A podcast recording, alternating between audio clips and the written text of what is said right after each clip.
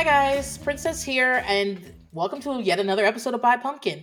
Um, this week I got her. Yes, that's right. I got the mythical beast that is Liz Bentley.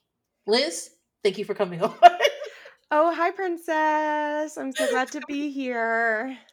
you podcasting queen. Like, um, during the quarantine, I was gonna ask you how you've been doing, but I kind of know because I've listened to about 50 podcasts from you in the last week. So, yeah, for those that don't know or maybe are interested, I got furloughed from my job, although now there's been an update that I'm actually working 25 hours a month for my health insurance benefits. And this week it kind of like spun me out because I was like, oh my God, like how on do I need to be? But it, it's been figured out. Um, so I am working a Oh, you're little gonna keep your health insurance? yeah, I have terrible health insurance, but it's better than nothing because. I mean I have like a sixty five hundred dollar deductible deductible, Oh but but if I got coronavirus, sixty five hundred dollars is better than a hundred thousand, right? Uh, yeah, my insurance company has been emailing me being like, if you have corona, we'll pay for it. like Oh. that's that's literally in the subject line. It's like we're gonna cover it. We're, I My was like, oh insurance cool. company's like, don't ever call us. Like, we never want to hear from you. My husband's the same, but I mean, we can't. I can't get a test, so it doesn't matter Yeah, if I have it or not. Um, so I am working a tiny bit with my job, but I got furloughed and I got really nervous about not having anything to do every day. I was like really flipped out about being off my schedule. So I decided to start a second podcast that is eh, only on Patreon. So if you're interested, you can go, you can just search Liz Bentley on Patreon and it's a, okay. It's a sister wives podcast is the premise. However, I'm letting people commission episodes. Much I literally stole the idea right from Princess. I was like, you can Venmo me money, like because you're right. For whatever reason, Patreon doesn't have one time like Absolutely I not. don't know It's why stupid. Patreon doesn't let you do one time uh, like purchases. It makes no sense. So I stole Princess's idea. I even like set up I a tier. gave me that idea. Did you tell me to just let people Venmo me? I think you just probably. me in the middle of the night one night, just and just said, "Let people Venmo you," and that was Probably it it. it's so much easier. Like it's so much Yeah. easier. So I'm just letting people directly send me money and they can commission episodes. Either they can just pick an episode or they can come on and like do an episode with me. And um so I have done I've commissioned a lot of episodes and now I have a whole schedule and I've done topics like dance moms, gallery girls, uh Mhm. Some sister wives like Mykelti and Tony's wedding. Upcoming, I have Real World Las Vegas, Flipping Ooh. Out. I have um, MTV's Fat Camp. I did a True Life. I'm an alcoholic, and I'm going to do True Life. I'm a compulsive shopper. Uh, Liz, John and Kate. why did you eight. not? Why did you not list in your true life loves true life? I'm broke with the guy that had to go into the fucking army because Oh his God, family I was so about that. poor. Remember, he had to walk like Yeah. 18 miles to go take the fucking Princess, as soon as you said him, I like pictured him walking down the street. I Yes, totally forgot about that. I him. Google him all the fucking time to see how he's doing Oh, because we'll have to do that episode too. If oh that's on the one thing that sucks is like a lot of the stuff that I really want to do just isn't online because I'm like yeah, constantly being tested by God. yeah, And like people like DM me and be like, Can you do this? And I'm like, No, it's not online. Like I want to do it, but I can't do it. yeah. It's really hard. yeah, so I'm doing that. So if you're interested, I'm really putting out like five podcasts a week, if not more. It's honestly it might be too much and I think a lot of people don't have time to listen to all of them, but my theory is is like I'll just put them out and people can download them and then when they want to listen, they can listen. Yeah, where are we going? I mean, I'm walking all the time. My little I'm Apple walking Watch 2 is just hours a day. Like I yeah. need so Apple much to Watch is listen like, to. bitch, you are walking. Look at you. My, we're so proud of you. Let me tell the other watches. I don't know what's happening because I'm a watch, but I like it. Like it was stupid. I'm, I'm gonna throw this shit away. But I'm walking all the time. I have to listen to something. yeah. Um, for those of us who don't want to be around our families, putting in a, a podcast is like a good way to get away. Like, dude, I don't think it's too much. Yeah, it's honestly like I've given myself just enough work that I'm annoyed by how much I'm doing, which is appropriate. Like that's what I need. I need I need to feel like it's work, like mentally in my head I need to feel like I have a job. And so luckily it's brought in some income if I ever basically right now it's kind of floating me and if I get health insurance or uh, unemployment, which I don't know. Like I'm supposed to file for my biweekly claim tomorrow, but like guess what? I haven't gotten a letter in the mail yet to file for my claim. It's a whole thing. It's a whole mess. God only knows when I'll ever get unemployment. But between that and the podcast, I'm kind of made whole right now. So that's it's been a very big blessing, if you will. And it's your mom and her husband and you in Mhm. quarantine together. Yeah, and my And stepdad dog, got right? laid off too. Yeah. Yeah, So, and my mom's sucks. working from home and like having to work like 12 hours a day because working from home uh sucks. It's the worst. It does.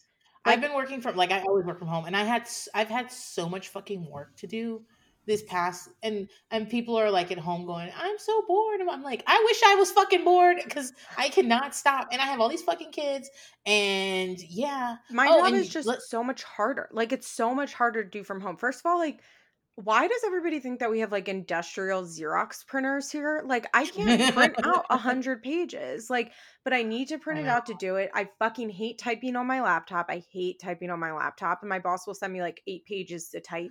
Oh, And is that why you were talking about the Yeah. how you want to bang on the keyboard? Yeah, like I like- six year old? I like a PC like desktop lap or keyboard where I can just like smash my fingers hard and feel it on the Mac butterfly keyboard. The point is is that it's like you don't like it it's supposed to be silent basically and like you can't really feel yourself effort. typing and I don't like it. I don't like it one bit. It's hard to type.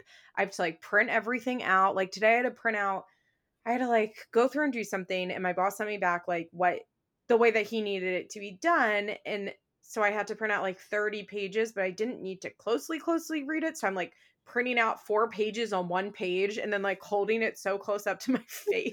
I'm like, what am I doing? And then you also you're like, I need to take notes on Mykelti's wedding. Yeah. well, that was hard because, but uh, my boss and I had a really good talk to. I have two bosses, a like an older man and a younger woman, and she and I had a really good talk today. And I was like, well, like I started a second podcast, and actually, she was really she like let out a sigh of relief when I like told her it was doing well because she also Yeah. told they're furloughing their pay too. They're still working, but they're not getting paid. Like it's not because they own nothing. yeah, right? and they basically like it's just all going to expenses, like all of the money that comes in. Bas- we our biggest client is a doctor's office, so they can't pay their bills because the Yeah. doctor's offices aren't open, Yeah, and so so they That's can't pay us. So my boss, you know, they don't have money coming in, and um. My boss, I was like talking to her and I was like, How available am I supposed to be? And she's like, Oh, well, you're not on call. And I was like, Good, because I was starting to feel a little anxious about like, you know, they email me and it's like I want to get it done right away, but then it's like, how available am I supposed to be? Because I'm not getting paid to sit here all day. right, you, and you might have other things, you're And she which was, you do. yeah, and she was like, no, that's totally fine. Like, if that's the case, just email back and say I can't do it till tonight, or I can't do it like till whenever. And obviously, I'm billing for my like I'm keeping track of my time. Um, Mhm. but I was like, okay. So after today, I felt a lot better because I felt like we're all on the same page now. But it's just like it's so strange. Oh, and I got into grad school today. Yes, congratulations. I don't even know if I'm gonna about- go yet. I don't even know if you applied because you were talking about it. anybody on You were talking about it, and then you just stopped talking about it. And I was like, maybe she just decided it wasn't a good idea. well, here's the thing: if I didn't get in, what was I gonna do? Like tell everyone I applied, and then I tell everyone I didn't get in, and like, you know, I like kind of figured I'd get in, but I still wasn't sure. Cause like, let's be real, my college transcript isn't that great, but yeah, I like got had my interview on Monday and it went like super well. And as soon as I got on, they were like, "Your essay was so thoughtful," and we had like such a Oh, good you wrote an talk. yeah my personal statement or whatever and um they were like it was so good and thoughtful and we had like a really good talk. And so i was like wow i'm feeling really good about it. And then today i guess they just wanted to wait on the interview and today i got the acceptance letter and that's really great. I mean i'm next week i have to like sit down and like actually look at money like Yeah, yeah, yeah. Because this is all well and good, but can you fucking afford it? Is the question. Yeah, here's my thing that I keep telling myself is that like I'm to be working till I'm 75 probably, right? Like realistically, work. I don't love to work, but realistically like we're not I'm not retiring in my early 60s. Like that's not going to be the world. No, because are you like 33 now? I'm 30 I'm going to be 32 next month. Okay, so you're 32. I have like 40 years of work left. Sure, sure, sure, sure. So like I, need a career. Yeah, yeah. And you can't just be doing like not that you not that you don't do great work because I mean you're you're like admin staff. Yeah, I could do that for the rest of my life. It's just like I would maybe Sure. kill myself. Yeah, because I don't. I guess like for me, like I'm just keeping busy. I'm walking. I kids are pretty much on a schedule. That's Like we, and um I need to do physical things. Like I've been like patching up paint jobs around the house.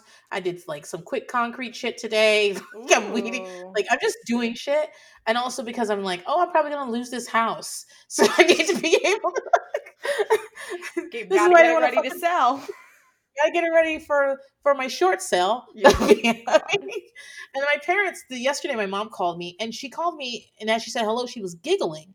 I was like, "What's up?" And she was like, "Oh, I was just telling your dad how stressed out you are." And I was like, "And you were laughing about it?" And then all of a sudden, my dad in the background goes, "Is she still making money?" Is she broke. I was like, "What the fuck are you two doing over there?" And they were like, "No, we were just laughing about something else." I was like, "Sounds like you're fucking laughing about the idea of me losing my house and being homeless and also being sick. And she's like, You could live with me. And I was like, I would have to move back to Virginia and I, I wouldn't hate it, but I was like, What about all these foster kids? She's like, Oh no, not the extra kids. Just bring the ones you adopted. But she's like, Yeah, you come stay. And so like I at least I've nailed that down. good, good. Like what I'm gonna do in the fall when the bottom drops out of everything. Like my husband works for a dairy, so he's working fucking crazy hours yeah. he's good. He's gonna be working. But me, like people don't spend money on marketing yeah. during a depression. So Yeah. so like I'm just thinking this fall, winter so is probably when I'll lose my house. And so I know. That's why I'm like, am I going to take out student loans before like yes. Are you gonna take out student loans right? recession? Like, oh, I don't know. It's so But it's a lot. whatever you choose, like I'm really excited you got in and Thank you, you're gonna do a master's of social work. Yes. That's so exciting. Liz Bentley, your therapist. I cannot wait until you're like a therapist or like And I'm like, I can't somebody's come on anybody's podcast. Right. You can't come on anybody's podcast. And then someone comes in and is like, I don't know if I can trust you because all that shit you talked about Chelsea. And all she was doing. gonna be like, you're right. Not for you. you're- no, you're going to be like, do you have anxiety? Because we need to work on that instead of you just piling your hair up to a rat's nest and eating and staying in the house and online oh, shopping. I tell her the same fucking thing. they're going to be. Yeah. So They're gonna find your. Oh my god! They're gonna find your post from like Reddit. From, gonna like- well, no, that thankfully isn't really under my name. Those are like you have to really dig to find out what my Reddit. I mean, it, like you can find out, but you have to really dig. Um, I am going to like have to legally change my name probably. and you never posted on. Oh no, you didn't. You you said you don't really post there. No, I do. I've been posting there since I was like 14. Oh, I thought you said you just like kind of like cover. No, I don't But, post oh, on Lipstick Alley. oh, Lipstick Alley. That's right. But oh no, you didn't. That they're gonna find that shit. They're gonna find all kinds of stuff. Of course, they're gonna find everything. It's gonna be a nightmare. I'm gonna have to change my name. No, No, the one for your is- graduation gift, we're all gonna have to buy you like an internet scrubbing. We're all gonna have to like contribute to. The one good thing is that I'll probably professionally go by Elizabeth. Um, and I know that doesn't seem like a big difference, but it is a big difference. but it is a if you difference. Google Elizabeth Bentley, there was a Russian spy named Elizabeth Bentley who takes up like the first five pages of Google. Okay. Like when you used to send me um invites to do podcasts, I'd be like, "Who the fuck is Elizabeth Bentley?" Yeah, no, when it- Tomlin it said that, I was like, "Exactly." I don't know who the fuck that is. It does make a difference on SEO between Liz and Elizabeth. Like if you Google it's Liz. Bentley, I think more of this comes up. Um, but if you Google Elizabeth, like I don't have Elizabeth Bentley attached to like anything on the internet, so I'll probably just always professionally go by Elizabeth. Also, have you thought of changing your last name? Yeah, I'll probably just have to change it to like my middle name or something. What's your middle name? It's Ruth or something, isn't it? Exactly, it's Ruth. Is it Ruth? Yeah. I was like, it's a very Jewish name. It could be. I mean, Elizabeth Ruth would be a fine full name. Elizabeth Ruth. Yeah, okay. Ruth wouldn't be like a crazy last name. No, it wouldn't be a crazy last name. Also, you could just like get a new last name. Like, just Yeah, I don't know. I think your parents would think that was weird though. If you're just like, oh, if you see any mail addressed to Elizabeth Jones, it's me. They'd be like, what? I'd probably just Why? change it to my mom's maiden name. Okay, that'd be cool too. All right. So now, don't tell us what it is though, I'm so we can't find you. Notice how then I went silent. change my number, change my last name. Ugh. No, but it is crazy okay. how SEO works. That like Elizabeth and Liz creates such different results. Yeah, I mean, I guess like Princess is my first name. Only people who are not in my family like know call me by this name, and so like I just remember when like bill collectors back when I was like mm-hmm. broke and full of debt. I I would they would call and they'd be like princess. I'd be like no princess here. Click because nobody calling. when you number. were a kid because your mom used to call you by your middle name, right? You said mm-hmm. once on a podcast. Yeah. So when you were a kid, when you introduced yourself, was it like when you went to school? Did you go by princess or your middle name? I when I intro, when I first started school, maybe the first three years of school, I would try to tell people what my middle name was, even the teachers, mm-hmm. and I'd ask them to call me by my middle name, and they would be like, "That's so cute, princess." Anyway, like fuck you, bitch. You can't I, walk in here with that name and ask me to call you something else. I actually do the same thing though. Like I when people call me Elizabeth, I can it's like I know that they don't know me because I would never introduce yeah. myself as Elizabeth. And it's funny at my yoga studio, I noticed that some people started calling me Elizabeth, and it's because I think they looked at my check. They didn't want to ask my name because I think they like I we had been like talking mm-hmm. for a while, and you know what gets to that point where it's like awkward to ask someone's name when you've been like talking, yeah. and but I didn't know their name either. And I think like a couple of them looked at my like check-in screen. Um, so they were like calling me Elizabeth, which was kind of funny. Uh, but in it's general, so and yeah, in general, like if anybody calls me Elizabeth, I know that it's somebody that like I haven't like personally introduced myself to. Yeah. And it's to the point where like my middle name is not super usual and and now that I live like far from my family, no one like no one yeah. says that name to me. And so like I was in a store once and someone said the name really loud and I just whirled around like, like oh my god, they've caught me. yeah, they caught me. What? And they were literally talking to someone else, and I was like, oh, my heart was beating so fast. They yelled it really hard. I was like, oh my god, it's an emergency. anyway, listen, guys, we did not call we did not do this podcast to talk about middle names. Um what we're supposed to be talking about is the last episode of this season of Buy Pumpkin on, you know, Breaking Bonaducci. We're we're done with it. Woohoo. Are you gonna do like one catch up episode from season two? I think you should. Maybe. And I'm thinking about doing a bonus episode on Gretchen's book. Yeah. But I read the like the first five pages and I was like, she needs an editor. Oh, like, that's the worst. That's not great. But I, I want to mind the stories mm-hmm. because she has lots of great stories. Yeah. And I'm gonna do a poll because next season I want to know whether you guys want me to do the Danity Kane, the first season of Making the Band 2 uh-huh. two, which is Danity Kane's first season. Yes. Or I can do a John and Kate plus eight, the last season, yes. where which, which is only like six episodes. Yes. Or or I can do Bad Girls Club, the season where Tanisha's like, y'all ain't gonna get no sleep in here. I'm pretty sure it's season two. Okay, so and it's also the worst season because some because they put like they rub utensils on their private parts and then put them back in there and let people eat and drink from. God. Yeah, we used to watch that stuff, girl. Oh so, so one of those three, and I'm gonna pull a poll up on the Instagram to figure out. Get and, making the band online. Um, you can buy it. Okay, that's fine. I think as long as it's buyable, that's fine. Um, yeah, I think it is making the band too because making the band, which originally played on ABC, featuring O Town. O Town, yes. Here's a fun fact: I saw Christina Aguilera on the Come On Over tour, aka her first album tour, where she had two openers. One was Destiny's Child, which is the main reason we went because me and my mom stand Destiny's Child. And um, I remember I was at my beach house and she called because my mom didn't really come to the house in the summer because my dad's side of the family and she hated them. And she like called me and she's like, I just heard on Q102, which was like our pop radio, that Destiny's Child and Christina Aguilera are coming on tour. Should we go? Like, I remember being so excited. Um, but the other opener for them was a band that I had never heard of, and it was O Town because the show hadn't come out yet.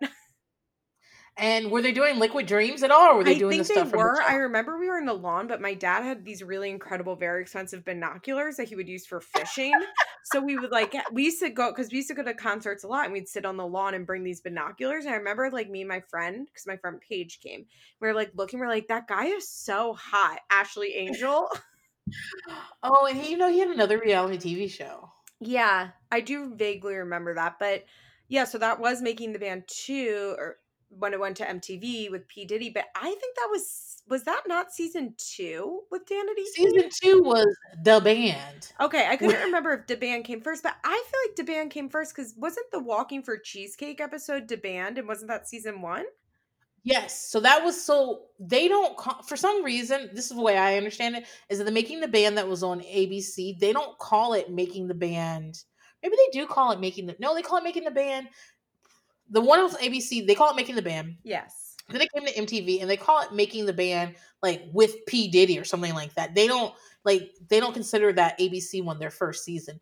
The band is the first season. Danity Kane's second season. Yeah, the yeah, third okay. season, or maybe in the fourth season, they're bringing in um Day26 or whatever the Yeah, fuck yeah, yeah. Okay, yeah, we're on the same page. So yes, I would, I personally would vote for John and Kate plus eight. But you know, of we'll course you would We'll and you know why i i feel like john and kate are still in the news Yeah, they're. Oh my god, I just saw like they're having big drama this week. yeah they're having big drama this week um and kate's been investigated by the labor department Yeah, they don't have work permits. I wonder is kate just think she's above the rules Yes. she seems to be breaking like a ton of rules she doesn't even Yeah. show up to court for colin like I think she, she, just does. like fuck it I I'm, think- I'm just above it Yeah, I think she does. I think that's correct. Well, she, what she needs to know is that you can only be in front of a judge so many times with a well, I didn't think I had to bullshit before they start really giving it to you. Yeah. So this is not going to work out in your favor. And you still have a few more years before those kids are 18. So yeah, I vote for that, but I also think Danity Kane would be really, really good. I don't know if Bad Girls would be. I mean, I understand like Bad Girls is it's culturally important is how it relates to this podcast, but aren't those like twenty two episodes? Like, how many episodes is that? I don't. I just saw. I feel like Bad Girls would make a better like mm, one or two episodes as opposed to a whole season. I don't know if Bad Girls can carry a story for a whole season to recap. I think season two was shorter. Okay. And I also think if it's more than 10 episodes, I do two episodes of uh, an episode because I think that's Keep- right. Also keep in mind, not, not, a lot much happened. happens. Yeah. Also, Bad Girls is kind of that type of show where it's like a lot of flashbacks, like what happened last week. so many fight. flashbacks. and that's when I beat that bitch's ass. And then you hear, and then there's some sound effects. yeah. And a That, flashback. so my thing is, Bad Girls is a much better clip show than it is a show to watch and recap. Mm, yeah, yeah. Like So I love a figure it clip. out. I love a clip of Bad Girls. Like that's, but that's all you need. Like a three minute clip of someone's like mom yelling the phone, "Beat her ass! Beat her ass!" Like as the girl runs off to beat her ass. Like I don't need I al- more than that. I also really like that season with Blue on it. Do you remember what No. I'm talking about? Oh, it's it's a later season, but I really I definitely didn't watch the later seasons. I know. I we just got to a point where it was just too much. It was too So, much. The only thing I care about is that I I want to get back to some lulls because I definitely laughed at Breaking Bonaducci, but there's a lot of parts I was like, It's not a funny this is- it's like somebody should call CPS. So you should probably do Danity Kane before John and Kate. Then I think I think Danity Mm. Kane is funny. Well, I think John and Kate is funny as well. I think it's funny because I know no one got hurt. you know what I mean? Like I yeah, that's true.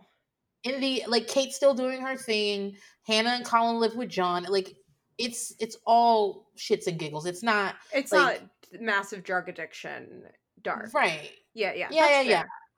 Okay. So we'll see, we'll see. And then I'm gonna do like some bonus episodes in between. I got like a I got some sponsored episodes I need to do.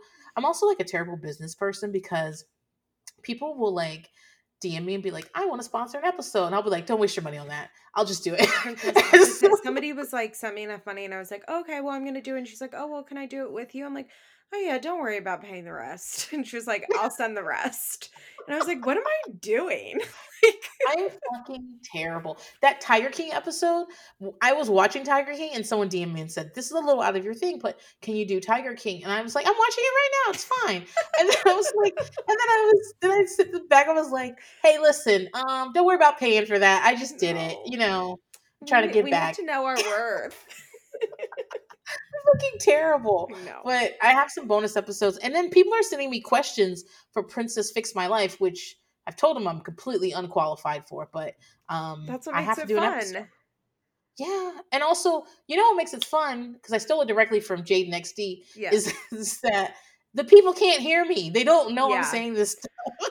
I will say though, I wish I would like for Princess Fix My Life for you to tap into more of like um like a Dear Prudence or an Ask the Manager, those type of because I want them to get a little more real. I think for Six Brown Girls, they're just too as somebody that spends a lot of time reading like Reddit, Am I the asshole and like relationships, and I'm very good at sussing out the fake posts. I think too many of them are fake. And I want you to get to some like real juicy like not the thing is it's like the better you can tell they're real when they're like not so juicy because most people's Right. lives aren't that juicy and you can also tell they're real when there's like not enough detail to fully understand what's happening because people who are really telling what's going on like just don't add creative flair you know they're, They're not, not- creative not writers. And also, like, if some of the shit was real, you would have saw it on the news. Yeah, yeah, exactly. so I would love to see you like find some more like re- like coming from like hard more more serious. You know what I'm saying? Like just from like source from some other resources as well where I think they could be more real.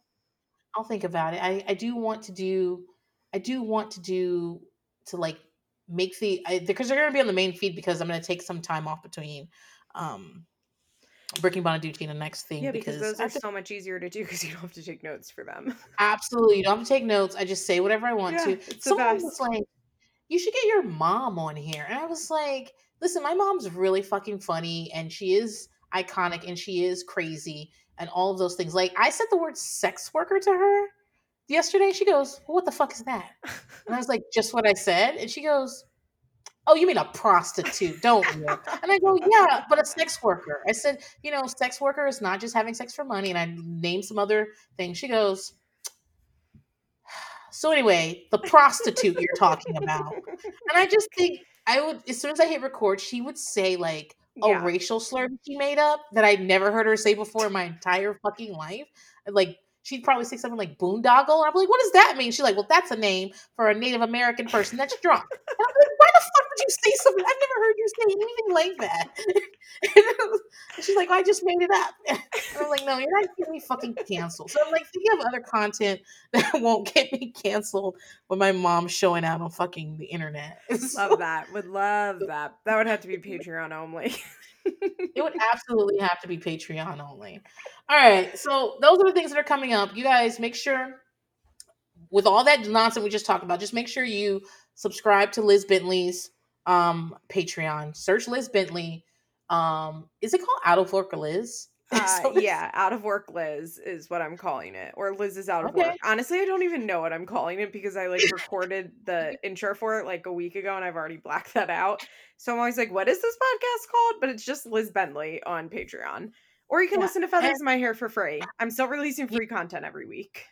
But the thing is, is that we're not gonna get out of work Liz forever. Oh yeah, yeah, yeah. So once I have a job, like- I'm not doing like when I have a job doing one podcast a week, I'm like, I should quit this. Like this is too hard for me. yeah, doing one podcast a week is already hard. And imagine you trying to keep all this up with your schedule. And then, like- no, no, no. It's just too much. So I, guys, I literally don't have time. I go to work and yoga and see friends, and I like don't have time to do more than one podcast. and week. watch TikTok. Yeah, And every time I turn on YouTube, I'm like, Liz is probably watching something on YouTube right now. Something yeah, I don't fucking exactly. Like something that I don't even like, and I'm like, why am I watching this? My point here is Liz's Patreon is like the McRib. It's only here for a little bit of time. That's okay. very until, until this the pandemic is over and my job is like come back into work, and then I'll be like, Yeah. bye, like see you Yeah. later. So I know that we all think the pandemic, like we're all going to be stuck in our houses till December, but I can totally see Liz going back to work in like late June, Ugh, maybe early July, willing. and then being like, "Well, thanks." Yeah, that's what it is. It's called out of work Liz because I'm only doing it when I don't have a job. Yeah, so you guys get on that right fucking now. Um, so let's talk about the episode we watched. It's called Danny's from Venus. It's um season one, episode eleven of Breaking Bonaducci. Um I First so of all, they give us our can I just say season. 11 episodes is a very weird episode order for a show? I think so too. I think It's 8, 10, or 12. 11, 13 sometimes. You never see 11 episodes of anything. I don't know how this happened. I also But keep in mind, they thought they were making a completely different show. Yeah. Remember that. Maybe they got When an they- extra episode. That's probably what happened. And this episode really feels like they really pushed a bunch of things together so they could make a wrap up episode. Not sure. I think they- no cohesive plot to this episode. Right. I think they knew that they were going to have an episode. They were going to have a season two, and they knew they had to give. They had to go out on something that gave us like you do want to come back and watch this. Like Well, Like, yeah, they but couldn't also- end it on the episode where he's like, "I'm moving out." no, but also keep in mind that like sometimes producers don't know what we want to watch, and they'll Yeah. be. And if they had ended it with like Danny skateboarding down the street with his shirt off, I would have been like, "When is season two coming?" Because like I, thought I I can't wait wanted for to- single Danny. like, yeah, they they thought I wanted a happy ending, and that's not at all what I'm ever really looking for. okay first of all i so i watched this when it was on air as we've discussed i remember my Mhm. ex-boyfriend and i at the time really liking this and we would after this listen to danny bonaduce was on the radio in philadelphia i don't know if he was just on the radio in philadelphia or if that show that he's on on this is syndicated nationwide i don't know exactly but danny bonaduce was on our airwaves so we listened we watched the show we listened to his radio show I feel like I was intimately familiar with Danny Bonaduce. Not that I watched the Partridge Family reruns that much, but I was fucking obsessed with VH1's I Love the 80s. Obsessed. And I he love the always on- 70s. And he was always a talking head on those things. So at the time, I was like, could because they could. They're like, go get Danny. They're like, we'll give you $3,000 for an afternoon of work. And he's like, Yeah. sign me up. Talk So- about this. Talk about the Challenger. Talk about yeah, exactly. So I like when this came on, I was like already all in on Danny Bonaduce stuff. And you forget like how claustrophobic these I think you've said this, but like I feel like I'm like the walls are closing in on me as I'm watching this episode. Like it's so tightly shot in a way that I can't fully explain. Like you are always in like a close-up shot on them. And Yeah. like the camera is always like on top of them in a way that's so uncomfortable to watch. Yeah. And also, since he talks, I mean, he's basically me and you. Like everything he says, he absolutely fucking believes it right oh, now. Oh, so Danny. There's no arguing with him because he's right and he knows it. And, and so, like, he's very aggressive to me. Like, I can't imagine being in a room with him. Whew. Even when he's being his charming self, he's still too much for me. And yeah. Yeah. it's he's- too, Also, the the therapist looks exactly like Dr. Paul Nassif. Like they could be identical twins. okay, they do look alike, but they look like they could be brothers because, and you know, it's the shape thing because um, Dr. Paul Nassif is like much like a Danny Bonaduce. He's very intent on. Yeah, like, yeah, he's kind of true. built. I also haven't like I- I looked do at watch Dr. Botch. Paul in a long time because I don't watch Botch, so I haven't really like laid eyes on him except in like an occasional picture here and there. But as soon as I came on the, as soon as he came on, I was like, holy shit, it's like Dr. Nassif. Yeah. Um, Dr. Gary, I I go back and forth on whether Dr. Gary is a good therapist. Okay, you know what's weird? I feel like he's a good therapist for Danny and challenging Danny, and not a good therapist for Gretchen and challenging Gretchen. Mm. Because she's the victim and all this stuff. But like I said, she's a Denise Richards in that there's a reason she's married to Danny Bonaduce. There, there's a reason that's who she ended up with. Well, and I think he also like I think he doesn't quite know what to say to Gretchen. Like I think he kind of knows that Gretchen is like I don't I don't know how to describe it, but I could tell that he what I think he could not get a full grasp on like what exactly Gretchen wanted, where I think Danny is actually a lot easier to read and understand and the mm-hmm. bullshit that Danny spews is like very easy to pick up on. Like when Danny's talking, he's bullshitting, and that's easy to get. And I think with Gretchen, like she's harder to read because it's harder to tell like what she actually wants and what she actually believes and like what her motives are and what she's gonna do. And I think that makes her harder to be a therapist too. Hold on one second. Okay. Something is playing. Hold on. Yeah. Alexa, stop.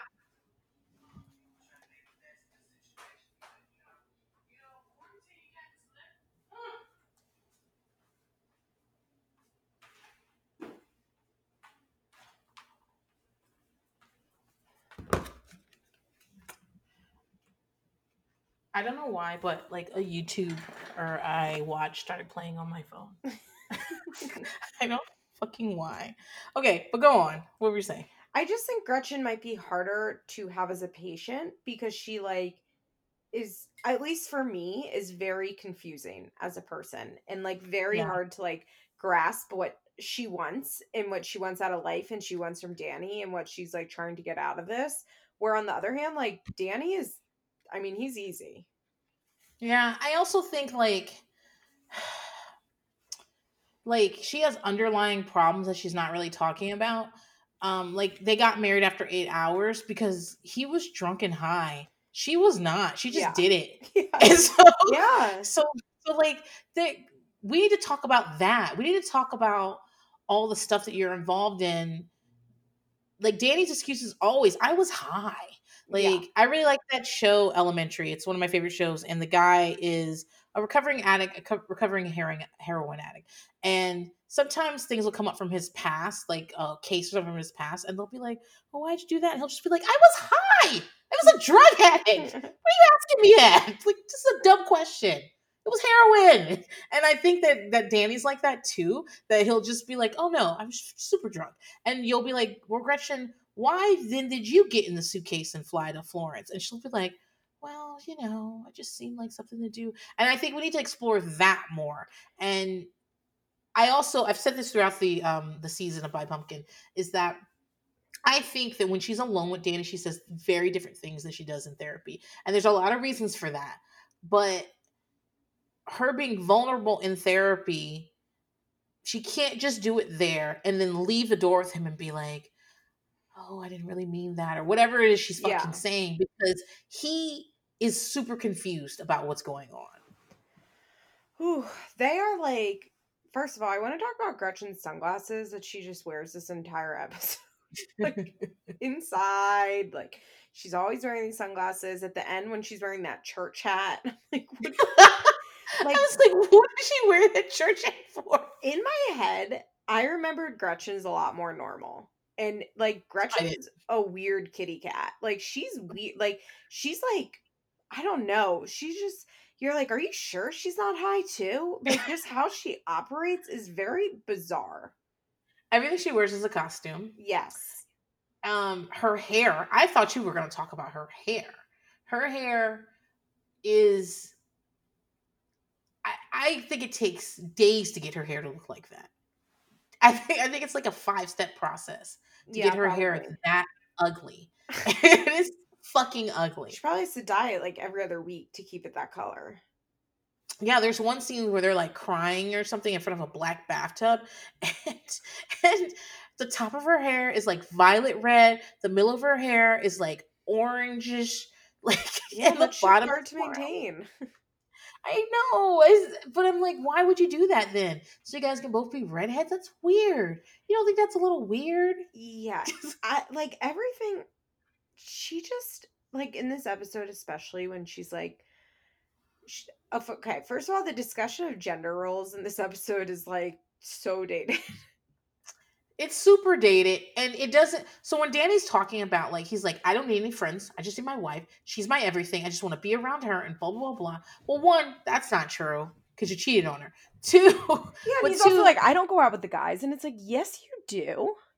Yeah where, where are you getting the I, I maybe don't call it going out with the guys but you do leave and get steroids right? Like yeah what are you and he goes about on those like five day coke binges and like we see him on the show with his friends. Like what is he oh, talking oh about when he does that that's gretchen's fault. Oh right but- right excuse me. even even with him saying like the way he feels about Gretchen, and he says, "Well, the roles are reversed." Even if a woman were saying that to me, I would be like, "That is crazy." Yes What do you mean you only need one person? All your all your love and attention and self worth come from being around one person. That's weird. And Gretchen's like, I just don't need attention. Like he's such a girl, and I'm like, that's also bullshit. That is bullshit. Because if She didn't need- just not from him. If she didn't need attention, why would she be with Danny, who's like so fucking obsessed with everything? Yeah, he he's very obsessive. He takes everything to the to the eleventh degree. He's just like, "Ah, let's go. And Also, she It can be- married him on her first on their first date because he was a celebrity. Like, obviously, she wanted attention and liked the attention. You think she would have married Joe Schmo on their first date? No. she she actually says a psychic told her that he was in town and that they met in Phoenix apparently that he was in town and that they should go out and then and she was like oh I didn't see him over there or whatever where they were and the psychic went and looked for him and was like hey because he was on the radio then too I guess he's been on the radio a long time um and he goes and he, she goes I I got someone for you I met you I I met someone that you need to meet and that's how they met that it really was a blind date from a psychic Yeah, but she wouldn't And have married him if he was just a random guy. No, she wouldn't have. And she wouldn't have stayed. And keeping at this point, they've been married 15, 17 years, something like that. And Isabella is nine. They were together that long before Isabel was born. Yeah, that's, or maybe they were 13 years, but that makes a little more sense. They were together like four years or so. That's so. a long before- time to be married without a kid and in a dysfunctional relationship like that. Absolutely. Because I bet you they were like, we're going to have a kid. They probably were in like this terrible place in their relationship. They're like, we're going to have a kid. It's going to fix everything. Yeah. and that is the biggest lie anyone tells anyone um i mostly this episode is about them it's two it's two shows in one Yeah. the b-roll we get with gretchen with um danny and the kids that is like the show he thought he was making yeah, um, where like the Osbourne style show where they're like shocking him and he's like ah like yeah that's that, the and, Osbournes. and he gives it to a four-year-old and he runs off Yeah. and like that's what they thought they were making. Meanwhile, they're interspersing that with Gretchen putting a, a CD in. I forgot CD players even existed, and I also forgot they were this elaborate, where things slid up, and then you slid a disc in there, and then you pushed a button and it slid down. It was like the DeLorean, like it's just all these parts. I didn't realize the show premiered in 2005, so I guess I didn't watch this with my ex-boyfriend. Maybe I watched it on reruns, but I do remember watching it. But yeah, they were they thought they were making the Osbournes. If this was in 2005, like Yeah. this is like really pre most reality TV. Yeah, and it was supposed to be Danny's a wild card, Yeah. and Gretchen, how does she deal with him? She's the kids nagging him. wife. Yeah. Danny wants to Danny wants a new car, but Gretchen wants a new minivan. That fucking minivan that she rides around in all I mean, I really want a minivan. But that minivan they ride around in all the time. I'm just like, Gretchen's always going somewhere. Where the fuck is Gretchen going all day long in this fucking minivan? Yeah, I don't know. She's always running errands. Oh, also, did you notice in this scene where they were making the mirror that Dante was walking around with his pants around his ankles? So it's definitely a case of him just refusing to wear pants. Yeah, he just he He literally was just walking, his pants were around his ankles. And you know what? I hate when my kid, anytime my kids show up anywhere, they just take off their socks and shoes. I was like, who taught you to do that? Why do you just take off your socks and shoes everywhere? And that gets on my nerves. I can't imagine being Dante's mother and just like turning around in the minivan and he's in his car seat with no pants on. I just feel like, why, Dante? Put your fucking pants on. People are gonna think I don't dress you. No, he's he's he's a bit of a wild card too. I saw him some pictures of him when he's older because Danny apparently goes to record shops and just signs things. In 2020? Uh yeah, around 2020, 2018. Okay. David looks completely different. Interesting. And and Dante was being the lookout for him. Dante looks nothing like he did when he was a kid. Oh my god, 2005 was a really long time ago. So he's like a, an adult. Yeah, he's an adult. Um Isabella looks exactly the same. I really like I said I really want to understand I really want to f- someone to tell me she's getting married apparently. Um Yeah, I mean she either got married last year, she's getting married this year because Gretchen was talking about her book hmm and how it did cause I mean it's a it's called How I Survived Agent Orange. It's all about Danny. That's an iconic name. That's a Yeah. good title. Whoever came up with that, that's really good. and like she can't say it's like it's just a memoir where you're in it. No, it's about Danny. And As so, it should, as it should be. like what why else would we be reading it? What So- else is there to talk about? There's nothing to talk about. So, like you, you moving to Phoenix, then moving back to Cal- like Michigan. We don't know. We don't care about that. So, um, but she was talking about how it did. She gave an interview where she talked about how it did cause a little bit of tension. He's remarried, she's not, and Isabella was getting married. married. He's married to some child. Yeah, that makes sense. That tracks. He's married to a goddamn child, and I bet you she writes him poems and oh. follows him around, and like they just kiss on each other all the time. But and I'm you know what?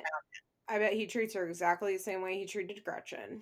Exactly. All of that shit because he thinks he wants that. Yeah. It's he because thinks he he has that. no idea what he actually wants because he's so sick. Yeah, my husband like like my therapist just basically said to me one day, she was like, "Oh, so you don't really want a partner? You just want someone who thinks just like you and does exactly what you want them to do and doesn't have any feelings." I was like, "Yes," and she was like, she was like, "Uh, if you got that, you would not respect them. She's like, I can tell you right now that the moment the moment you speak to someone and they just immediately agree with you all the time, you would hate them immediately. Yeah. Or maybe like a couple of weeks, you'd be like, This is so great. I'm getting my way. This person agrees with everything I'm saying. But after a while, you're gonna be like, you're not gonna respect them. And I bet you, just like you said, I bet he treats her exactly how he treats Gretchen he didn't respect Gretchen in any way. And I bet he doesn't respect he doesn't seem like he respects women that much. Okay, here's the thing. I just looked her up. Um, it says they got married in 2010. Um, she looks kind of just like a heavier Gretchen, actually. Like not she's not heavy, but like just like I think she looks like his daughter. Like a little chubbier Gretchen, I would say. And when they got married in 2010, she was 28. Um and how old is he? I mean, in his 40s, right? Is he? No. No, in 2010, he was, oh, maybe in 50 in 2010. By the way, oh. also when you Google uh, Danny Bonaduce, the first one of the first articles that comes up is from the New York Times, and it's called "An Excruciating Excess of Reality." so you should call this oh. podcast he was married to someone named Setsuko Hattori in from 1985 to 1988. Yeah, apparently. But huh. now he's with Amy Railsback, who is a manager. Yeah, no, I'm sure he does all of the they do all the things that he says that he wanted from Gretchen and he still fucking hates her. Because Danny hates all Danny hates himself so fucking much and he will never be happy. No. I just I don't know. I I Okay, so you and I are both people who are very mm, self aware. Like, sure. I know if you needed me to list out all my fucking faults, I'd be like, give me a piece of paper because I know what's wrong mm-hmm. with me. And I am constantly examining my my thoughts and my actions. I'm constantly doing those types of things. And so even though I'm not a, a wonderful person, I, I don't even think I'm a good person, by the way, but I I know I can call myself on my own bullshit. And Danny pretends like he calls himself on his own bullshit, but he does not in any way. Because he could, because if he did, he would see that what he expects Gretchen to be is basically this fuck doll that just like has no feelings, yeah, ha- has no emotions, and you just show up and like throw your dick at her, and she catches it real quick and just does whatever you want. Yeah. And that's like not a person she can't have two kids and she i i guess she's doing a lot of her a lot of his like i bet she gets all his photos and signs them for the convention i bet she like schedules things for him like she does a lot of work and just imagine him being like how dare you be on that blackberry or whatever the fuck she was on at the time and not be over here satisfying me and she's like i Dante's pants are on the floor. I still have, we have five dogs for some fucking reason. Like I need I have stuff to do. And he's like, I can't believe you're not paying attention to me. Even while even though she's doing stuff, this is for you. You do benefit from her doing all these things. So yeah. I don't know, maybe he's an assistant instead. No, uh, that's absolutely right. And like I guess it was because I watched the episode before this too. Um, and he was saying how he wanted to have sex three times a day. And the thing is, it's like, even if he had sex three times a day, he wouldn't be satisfied because one, he's a sex addict, and two, he's like just mm-hmm. doing it to like satisfy some urge that like cannot be satisfied. And even if it's like the greatest, most foreplay filled sex with lots of cuddling afterwards, like it wouldn't feel good because he's trying to fill a void with everything and he can't fill the Yeah. void because the void is unfillable uh, in the in the rooms we would call it a god-sized hole if you will Yeah. and we do everything we can to fill our god-sized hole right and god can be whatever you for me it's like a loosey goosey higher power spirit of the universe type of thing and i mean look not everybody has to believe there are lots of ways to get sober but i see this in danny that he has this god-sized hole that he's trying to fill with every single thing in his life and none of it works and that's the sex and like wanting to have sex three times a day is trying to fill that god-sized hole and it's not going to work because like nothing will fix that except some sort of absolute total recovery from his addictions and he doesn't seem interested in that so Oh. So there's a I don't know if it was last episode or episode before, and she and he's like, you know, I don't go out with the guys, I don't do this, and she's like, oh, you got other problems, and he's and she he's like like drinking, she's like drinking drugs. He goes, I don't drink or do drugs. He's like two weeks out of rehab, and he's like, i would because he isn't doing it when he said right now. He's like, I don't drink or do drugs. What do you mean? I don't do that anymore. But you're two weeks out of rehab. It's very are much a act- Jenelle Evans. Like that's in the past, dude. And it's like Yeah. the past. This was two weeks ago. This is Yeah. the present. We've been dealing with this for twenty years. Like, what do you mean the past? And two weeks sober is nothing. It really is Nothing. nothing in the grand scheme of things. Also, No, like, what does it matter if you're sober if all of your behavior is exactly the same? Who gives a fuck? Like, I don't give a Yeah. fuck if you're not doing drugs and alcohol if you're still a total lunatic and nightmare. Yeah. And I don't know. He feels like like I saw his mom. His mom's on one episode of the rehab, and it seems like his mom. I don't think he's very close to his mom, and I think that has a lot to do with why he is so like intent on this romantic love. Oh, Like, he he wants Gretchen to be his love. mommy and his lover, and that's Yeah. disgusting. He's looking for a this love, this hardcore, undeniable love that the way he describes it is almost like a mother's love. Yeah, you know how you said in your bonus episode that your kids like to be kind of like rocked like babies, like Every single fucking one of them.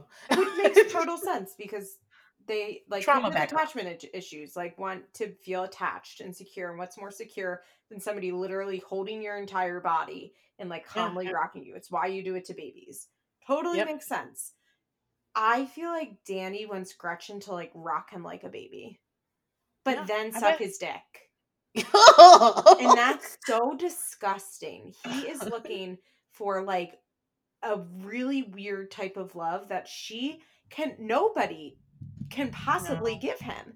And that's what I mean by like this god-sized hole. It's like it's an unfillable void and he that's why I'm saying like it doesn't matter if he's not I mean, yeah, it's good that he's not drinking and doing drugs because with drinking and doing drugs probably comes violence and possible death mm-hmm. and scary driving and a million things, right? So like I don't mean to discount like obviously not drinking and doing drugs is very good. Like don't drink and do drugs when you're an alcoholic and a drug addict.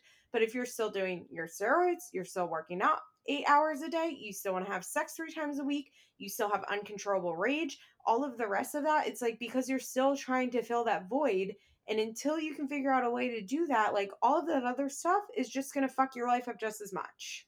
Yeah. And I also I want to talk about this Father's Day gift. Okay. I, I want to talk about it. I feel for Gretchen. Um, you know what's so funny that this is a world pre like uh love languages and knowing what Yeah. those were. Isn't that funny? Like when they're But they saying like are- read men are from Mars, women are from Venus and switch the roles. In 2020, the advice would be like, you guys need to read the love languages book and figure that out. Right.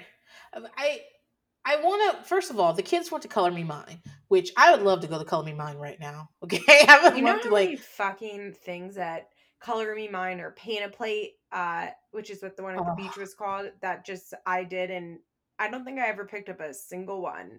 Like that was like the type of childhood I had. We like got to go color me mine and paint a plate, but like don't think you're ever going back to get that shit. And you said your mom would always, anytime you needed her to pick you up or do something, she'd be like, "I work." Yeah, yeah. so That, I can imagine, like, "What about that mug?" She'd be like, "I gotta go to work." which honestly, now as an adult, the idea of like taking my kids to do something and then having to fucking pick it up three days And come later, back later. like, Oh no, I would never do that. But that I was like, wouldn't. that's kind of like an example of like, I was like privileged enough that we like got to go do things like that, but then like nobody followed through on anything. Yeah, but I just like the idea right now of painting something. Like I love a paint Yeah, by I, I numbers would love thing. to go to Color Me Mine right now. I, I mean, we'd love to go anywhere right now, but Oh my but god, yeah, yeah. my kids because mm, one of the things we do all the time is we go to Texas Roadhouse, which is basically I want to Morgan's go. Roadhouse. I want to go Right? to Texas Roadhouse and eat buttered rolls.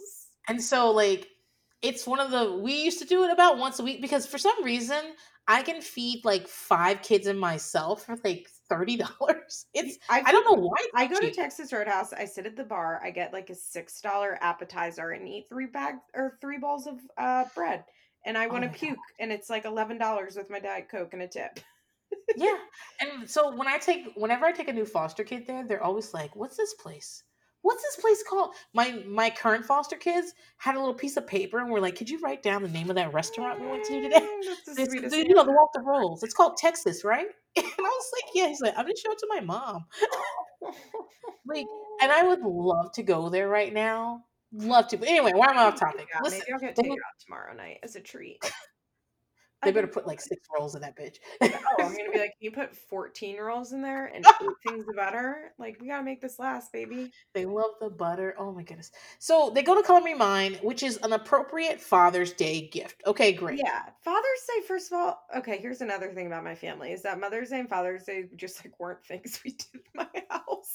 Did you even say Happy Father's Day and Mother's Day? Um, Yeah, I think we would say it, but like we never did gifts. Like it was like, and we did holidays and birthdays and stuff like that. But for whatever reason, I think it's because my parents hated each other so much, and the idea of like celebrating another holiday, you know what I mean? mean? that's right. Like, they think- have to do it. They're they're pushing it and, until you get to a certain age. Yeah, so I think the idea like of each one of them like celebrating the other one like that. I think especially like birthdays are different because I think kids have more of a concept of birthdays. I don't know, but for whatever reason we like just didn't do Mother's and Father's Days. Mm. We do it. Um, we did it a lot, but my dad, like, like I said, he he brainstormed Mother's Day all together, and my dad's a great cook, and so he would cook and stuff. He get my mom a lot of flowers, and one of the things my dad did all entirely growing up, so anytime he bought my mom um, flowers, he would like get one of the flowers out and like put it in my room for me. And so, like he Mother's Day, my, my mom went to church. Uh, the older she got, the more religious she's been because she certainly wasn't religious when I was like tw- when she she had me when she was like twenty, Yeah. and she was definitely not pop blocking for the fucking Lord back then. She was definitely my mom. My mom partied, and Yeah. so and so like as she got older, it'd be like more of a church thing or things like that. And in my house, we just we have a nice meal and. I buy my husband something, and the kids help me pick it out, and he buys me something, and the kids help me Yeah, pick it out. that's it. Like it. it's not like a especially They had a cake. What's a who gets a cake on Father's Day? like when I worked at a brewery, I worked at a very popular local brewery. Father's Day was like our biggest day of the year because that's like What? the type of thing you do. You know, you just like go to a brewery and have like mm. a nice lunch and beer. Like it's not it, it's not like the the gifts were fine.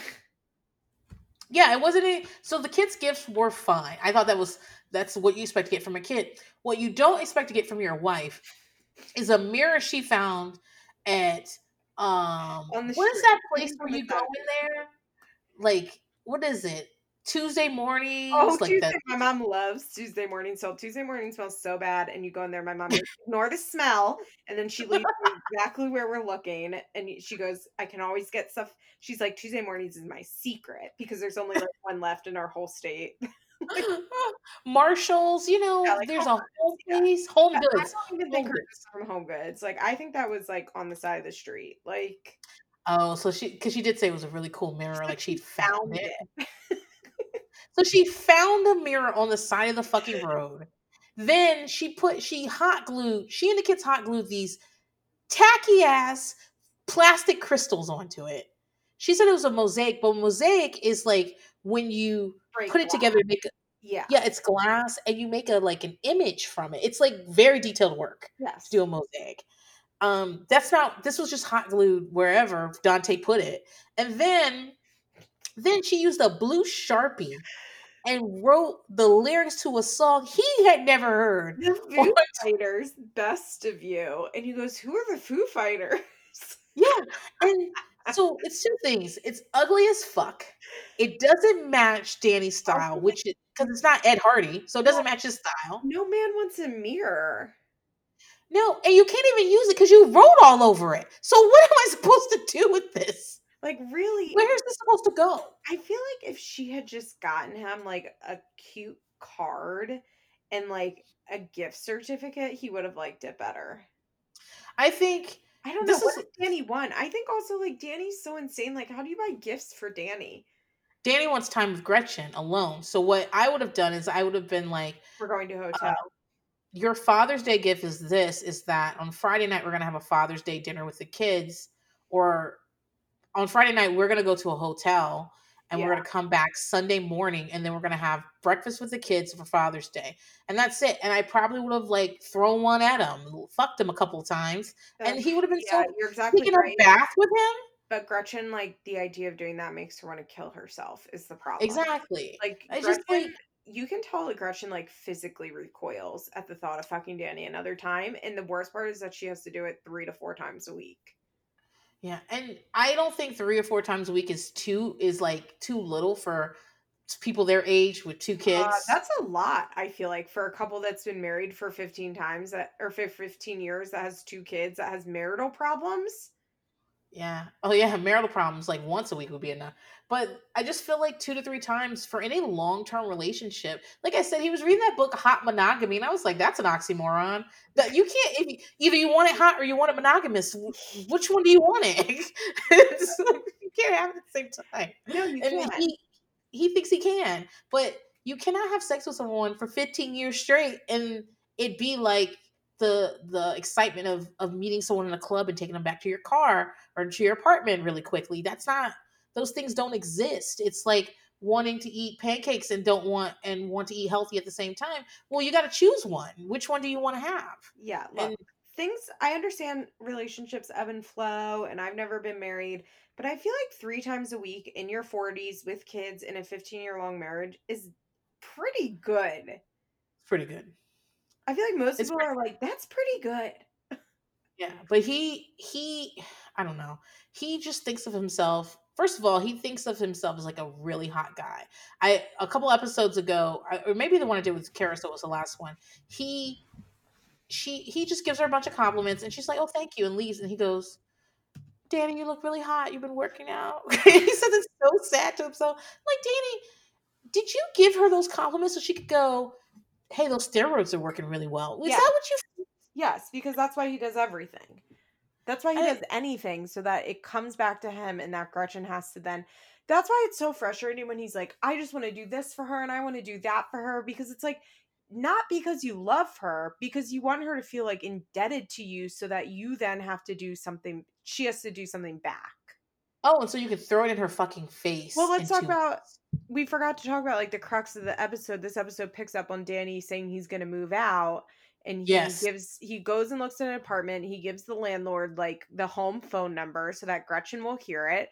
And then he Even straight up cell phone. he just keeps straight up saying like the only reason I'm doing this is because I want her to tell me not to do it. No, what he says is, I don't know why I keep doing this. I do know I want her to tell me not to, but I don't know why I'm doing. I'm like, you just said why you're doing it. You're doing it to throw it in her face that you could leave right now, and you want her to say, please, please, please, please, I didn't mean it. I'm I'm gonna be better. Please stay here. You're trying to get a fucking studio.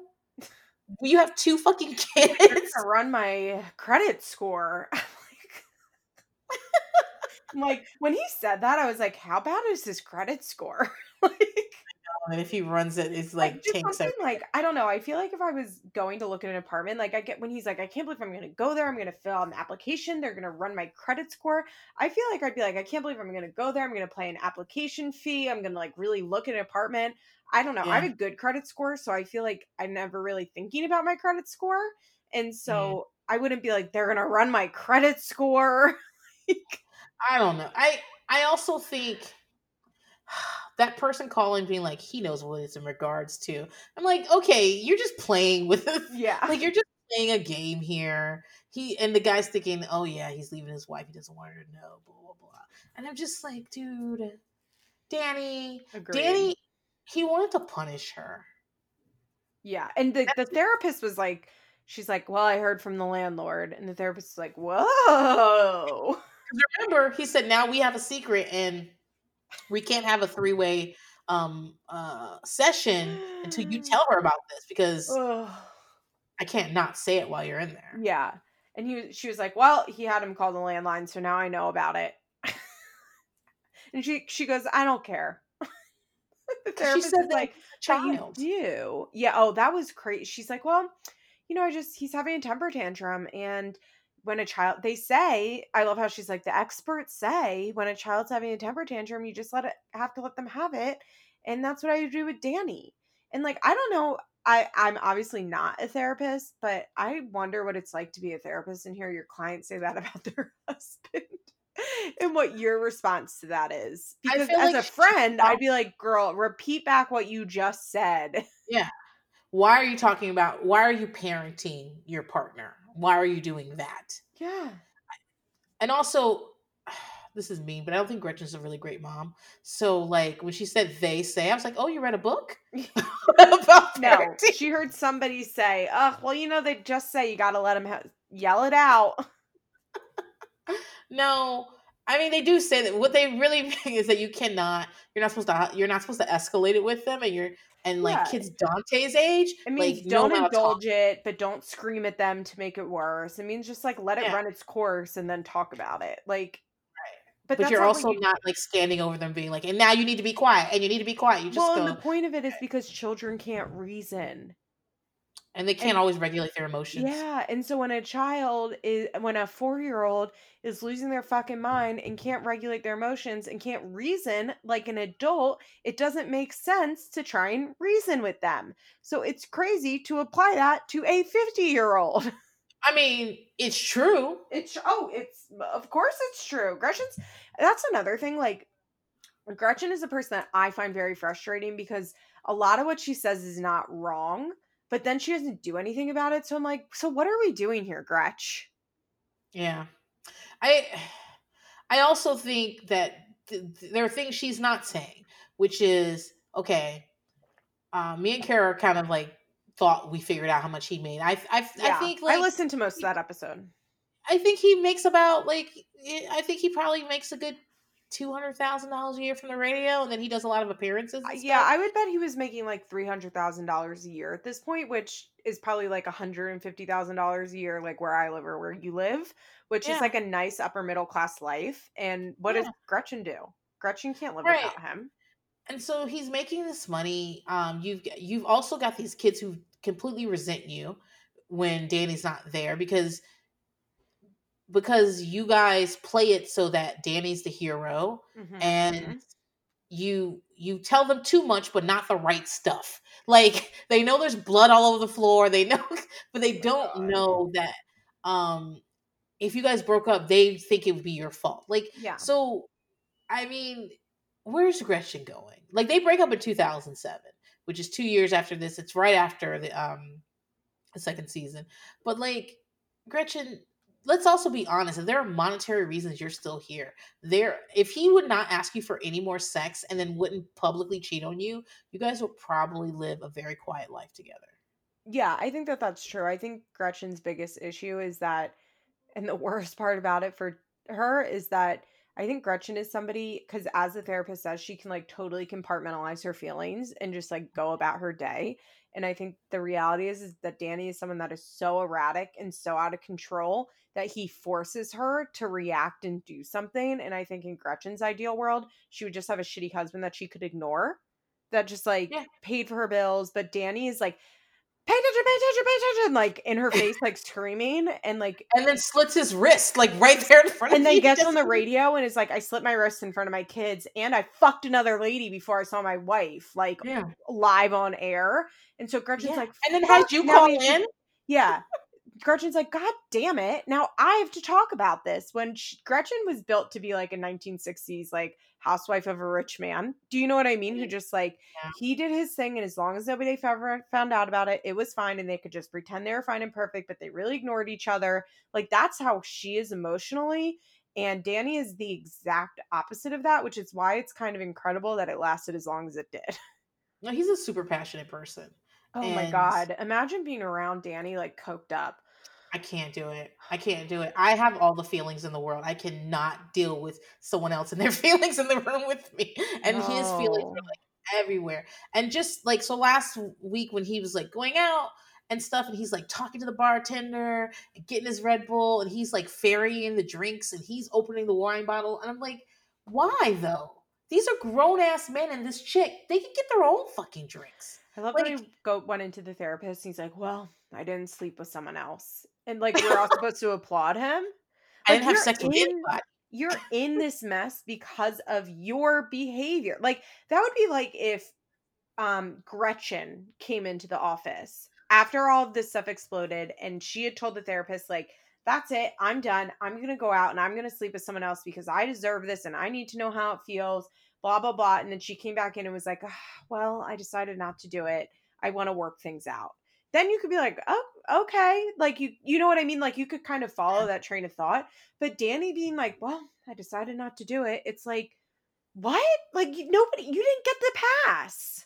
Yeah, I I when I was looking at the previews for it, I was like, oh, and next week it seems like Danny's gonna try to leave Gretchen. Gretchen should be leaving Danny. Yeah. He's acting like he's the one that's been hurt. Uh, that well, that's the thing, and that's how Danny operates. Is that Danny walks around and hurts everybody else, hurts everybody else, hurts everybody else, and he goes, "So are you gonna apologize now?" It's why he keeps harping on her about the letter at rehab. And he's like, Well, you didn't send me a letter at rehab with like no conversation about like why he went to rehab, how he got to rehab. By the way, how many times has he been to rehab since they were married? uh, plenty. Like this, like he's acting like Gretchen betrayed him while he was in rehab. And like that is, I, that is the most infuriating thing when someone like, it's like someone, he's just punching her in the face over and over and over again. He's like, I can't believe my hand is scratched. How could you make me scratch my hand? Did, Are you gonna when apologize? episode- when he went to rehab and was there for like three days and was like, I need a pass this weekend because I need to see my kid. I told I told my kid I was gonna see him, and I was like, this is probably everybody the first week of rehab, and he thinks he's so. fu- I have to leave. You don't understand. I need to leave right now. I'm like, everybody fucking needs to leave right now because they're in rehab and they don't want to be there, and they've been there for exactly three days. Everything's starting to wear off, and you're starting to realize, oh fuck, I told these people I was gonna stay here a month. Fuck, I have 27 days left. Everybody needs a pass. He really thinks he, he is so special. He is so fucking special. His feelings are so special. What he wants is so special. What well, he's, he's, he's is so terminally unique. He like Terminally it's so crazy. Like Danny is such a walking textbook like drug addict, and it's so funny. And he much like Amber Portwood of Teen Mom, where like everything they say about why they can't be fixed is like what every other addict says about why they can't be fixed. right. And Danny, you're absolutely right. As somebody that has been in rehab herself, like, yeah, that's when people AMA like three days in because they're like, actually, I don't want to do this. Like, this is Mm. like they like they start to get a little clear headed and they're like, oh no, no, no, no, no, I've made a mistake. Like, I don't want to do this. Like, that is exactly when people start to leave. Um, and yeah, like he can't be fixed because of this and because of this and because of this and he has all of these excuses and it's because Danny's the most unique person in the entire world and nobody could ever possibly imagine how he feels but in reality he has the same bullshit issues as every other drug addict and alcoholic. Well, and th- that's one of the things that I do all the time is I think to myself, if I have a problem, I think, okay, so many people probably have this problem. Somebody figured it out. I just got to go figure out the person that had this problem and don't have that problem anymore. I never think, oh, it's only me. This is only me. I am the only, you know what? I'm the only one that's tired of going out right, that really wants to leave right now, is tired of being in their house. Like, imagine living in a world where that is what you think. They're like, it's just me. It's just I me. mean, I Twitter I have lived in that world and I can tell you that one it's very exhausting because you just like when you don't have any. If your all your problems are like outside, they they don't originate with you. That means you can do nothing with your problems. yeah, like That you means you have no choice. and it can it's like this constant vic- victim mentality i will say it's funny because what you just described is like basically the uh like principle of the big book of alcoholics anonymous self-centeredness is the like the center of all of our problems or the root of all of our problems is what it says.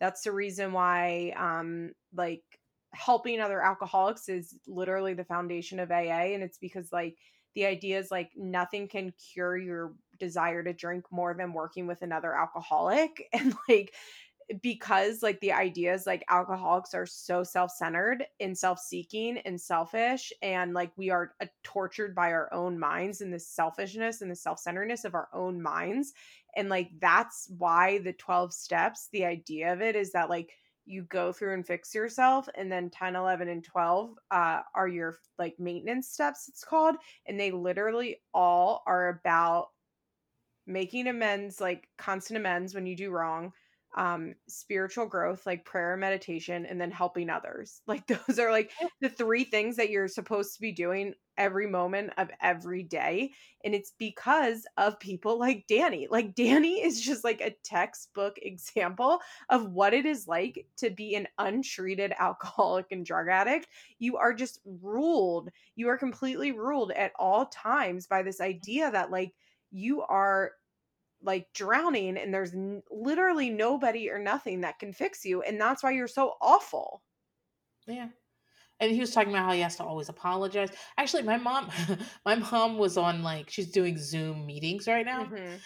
and she said, "Well, you know, I was just, you know, I did the meetings and everything because I need to go to my meetings, and you know, I miss my meetings." Mhm. And this one girl started talking and went to her, and she was in the bathtub, and I just don't know what she was doing. So on camera right that's off. wild actually Yeah, the other day i will tell you i went to a zoom meeting the other day and i was so glad it was a zoom meeting because the speaker was so bad like i i don't know what i would have done if i was sitting in that meeting but he was i don't know if he was still a cop but i guess he was a cop and he was talking about all the pfas his ex-wife had against him and how his ex-wife was such a liar and going And I bet you were like part of the reason you didn't want to listen. It was boring. And then the other thing is, is that you're thinking, yeah, yeah, right. No, literally. like at the first when he first started talking, he was like talking about how he was a cop. I was already like, okay. Um, but I was like, you know what? Like, like what but that happens all the times in meetings. Somebody starts talking, I'm like, okay. And then I like ground myself and I remind myself it's called identify, not compare, which means that you don't compare yourself to the speaker, you try and identify with what they're saying, which is a very, very important statement for somebody as judgmental as me. And so I was like, okay, Liz, identify, not compare. And he started going on and I let him speak for like I listened to him speak for like 10 minutes. I did not hear one ounce of accountability. I did not and there was a way like I could retell his story for him in the way that it should be shared in AA. like everything he was saying, it was just it was so crazy and I was like, "No, I'm not going to listen to this." And I clicked right out of that meeting. And I was like, "Oh, that feels great." Like I love that. I love not having to do that, but that's really funny. I can't believe someone would be on the camera in the bathtub. That's My mom just found it to be tacky. I and she agree. was you know what? Me and your mom agree. That's tacky. Like that's really tacky. We all have like we're all making sacrifices. You know what's really bad? AA meetings are starting to get hacked by trolls. Um because Yeah. Zoom has like very little security settings and I've had like a couple people that it's happened to and they just come on and like scream slurs and like put stuff up on the screen. It's really people are really shitty.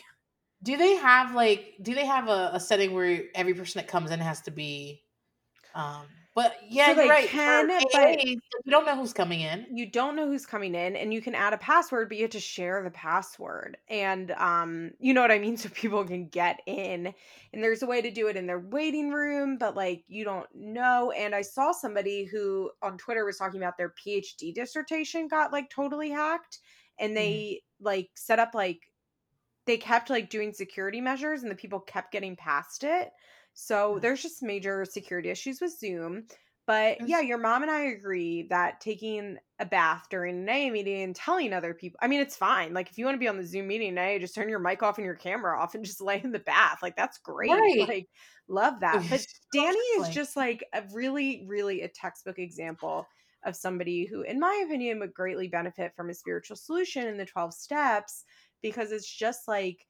he's so fucking selfish. It's so everything he does Yeah. is rooted in selfishness. And I don't know how anybody can stand to be around him.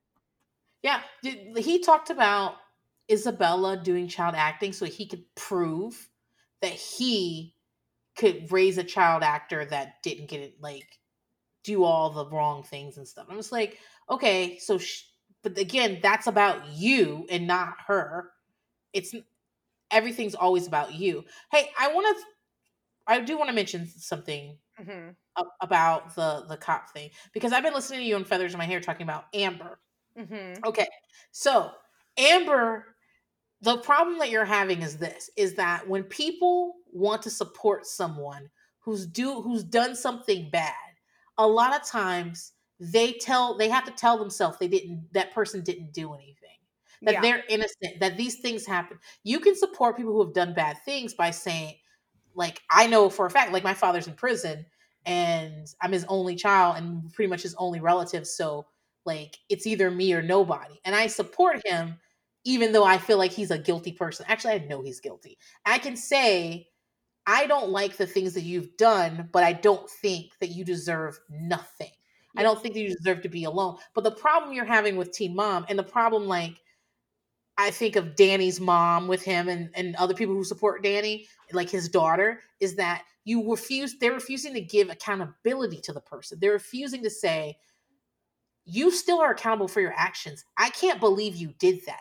I I am totally against this. I'm not going to sit here and talk shit about this other person so that we can feel better about what you did. What I'm going to do Yeah. is I'm going to hold you accountable and tell you I love you, and that's why I'm holding you accountable.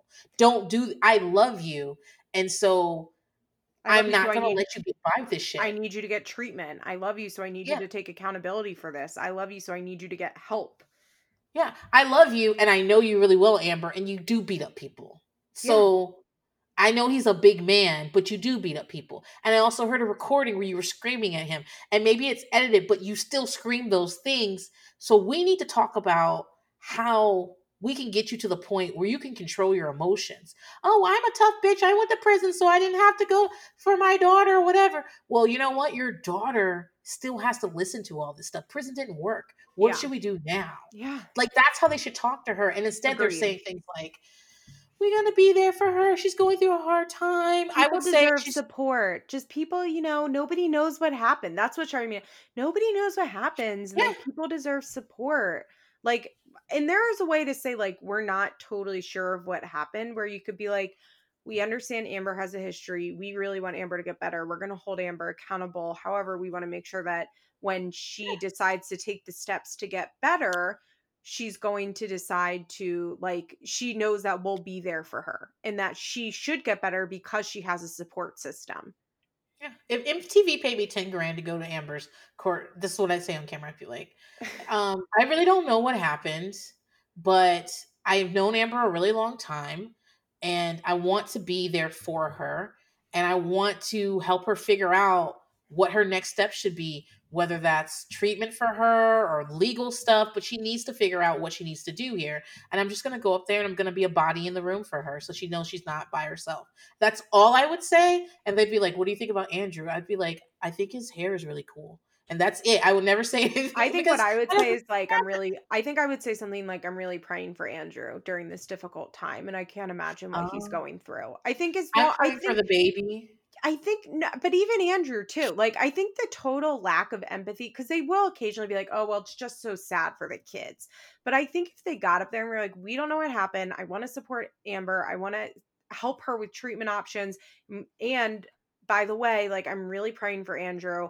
I can't even imagine how hard of a time it is for him. Um, he doesn't deserve this either.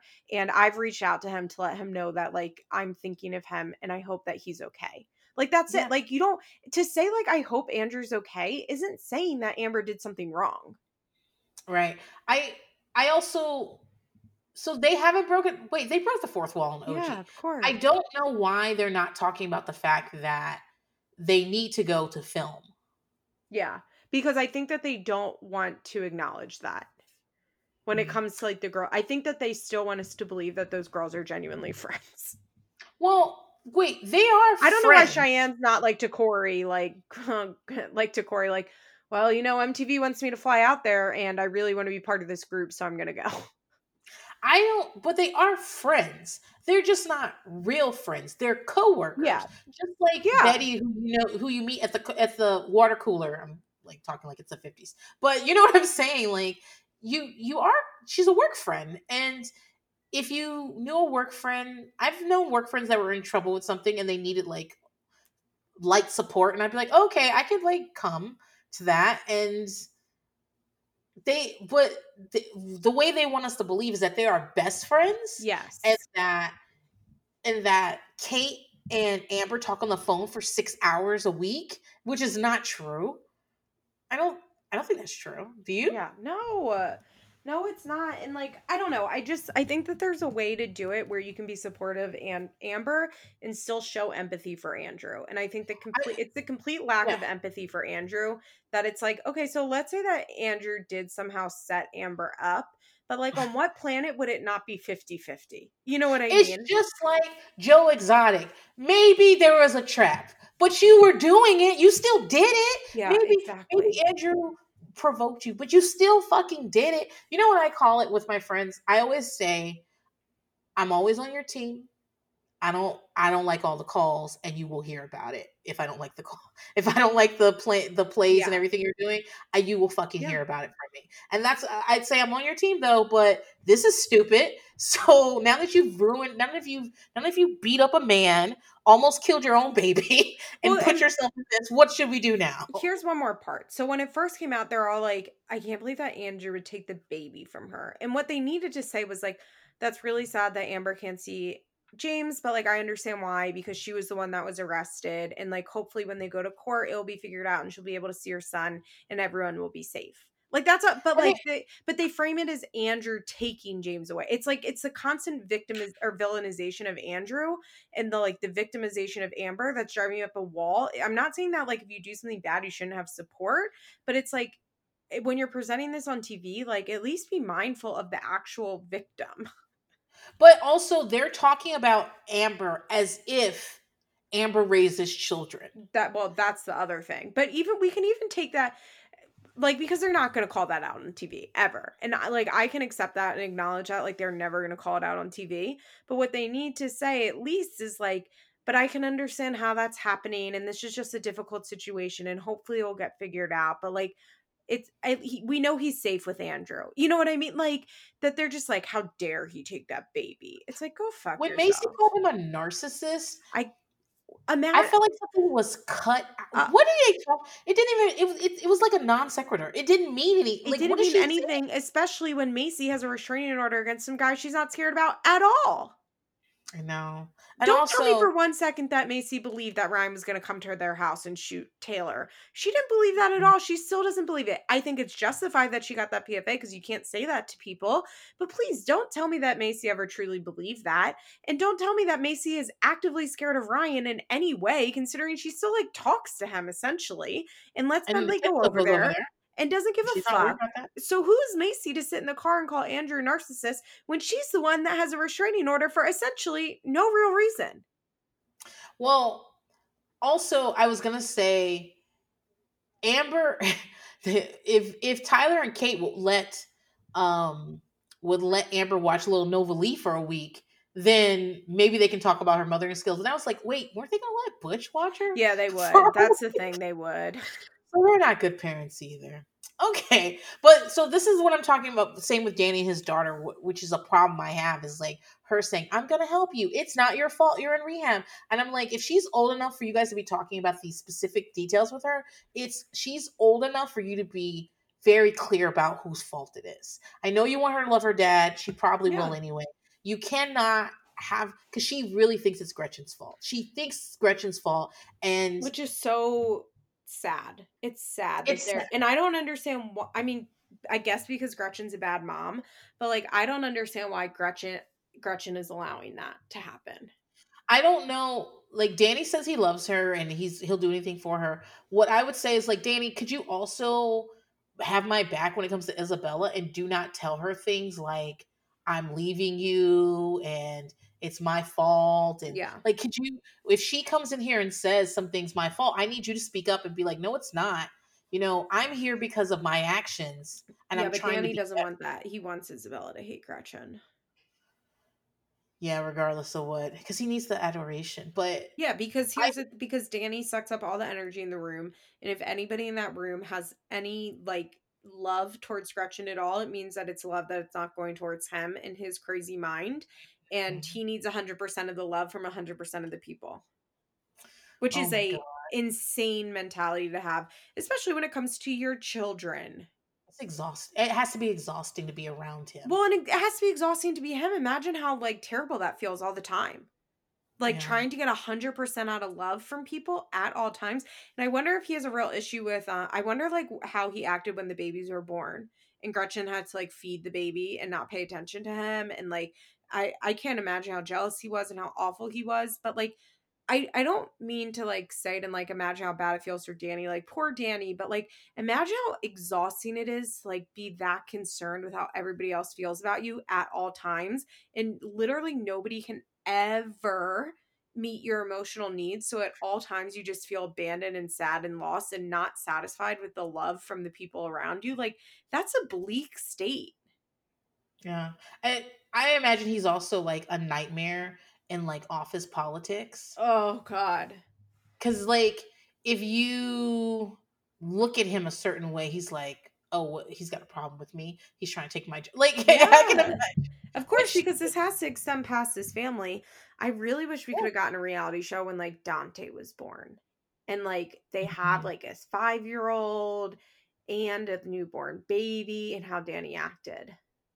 I I don't think he would have gotten one because I think at that time he was prob and he's talking about how drunk he was at his like at his baptismal. He says he knows it happened because Dante has godparents, but that's all he knows.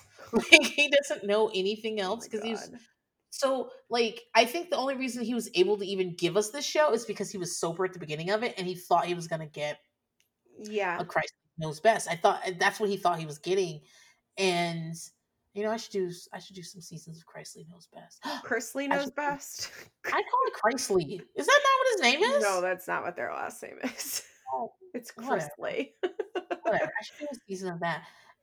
Um, but I, I that's what he thought he was getting, and Yeah. so because he was sober and he thought he had a handle on it, or excuse me, he wasn't sober. He wasn't. What he was doing was he was abstaining from drinking, but he was doing steroids, and I would, I would say that his relationship with prescription drugs was yeah. like, like he's not. He just He's not wasn't blackout drinking. I have a crazy comparison. So my ex-boyfriend was like, you know, a heroin addict, and when he was just doing heroin, it like honestly didn't bother me that much. But when he was doing coke too, I like could not fucking stand him because he was like out of his skull when he'd be doing coke too. Like he was unbearable. And when he was just doing dope, it was like whatever. Like this isn't great, but like he's like manageable. It was when he was doing coke too that I was like, get the fuck out of here. I cannot stand you. And I have a feeling that's what it's like for Gretchen like when he's not as long as he's not drinking because drinking is probably like what sends him like totally maniac and the Mm. pills and stuff she can like ignore and mostly deal with She could be like a doctor gave it to him. yeah and his behavior is probably erratic but not out of control. It's like the fall down drunk that's like unmanageable. It's probably mostly manageable Uh, when i say manageable i mean like to them. It's manageable to them. Like from an outside Right. perspective it's probably not manageable at all but like to them they can deal with the pills. It's like the drinking that pushes her over the edge. I I was I had to work with someone who was just like really anxious all the time.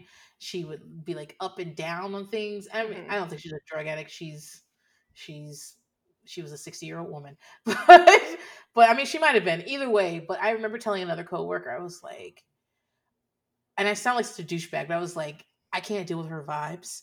no I, like- I I was like, she's she's making me anxious. I Like totally just get it up and down, like, and I have to be around her. She's making me really anxious, and like, I'm I'm barely a person as Yeah. it is.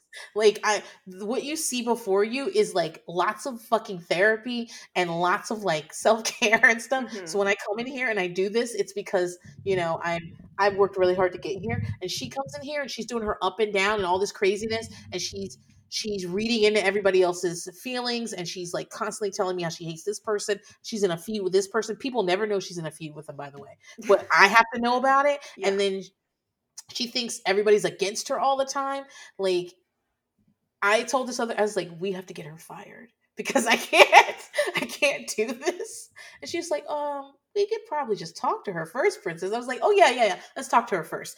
But if that doesn't work, we gotta get her. She's got to fired. go. She's gonna get out of here. So I can imagine working with Danny. I can't imagine like Danny hiring me to do his landscaping. I can't imagine any No. of that. No, it's like, oh God, he's just truly the most exhausting person to ever exist. I like, which I can imagine for four hours, it's quite intoxicating.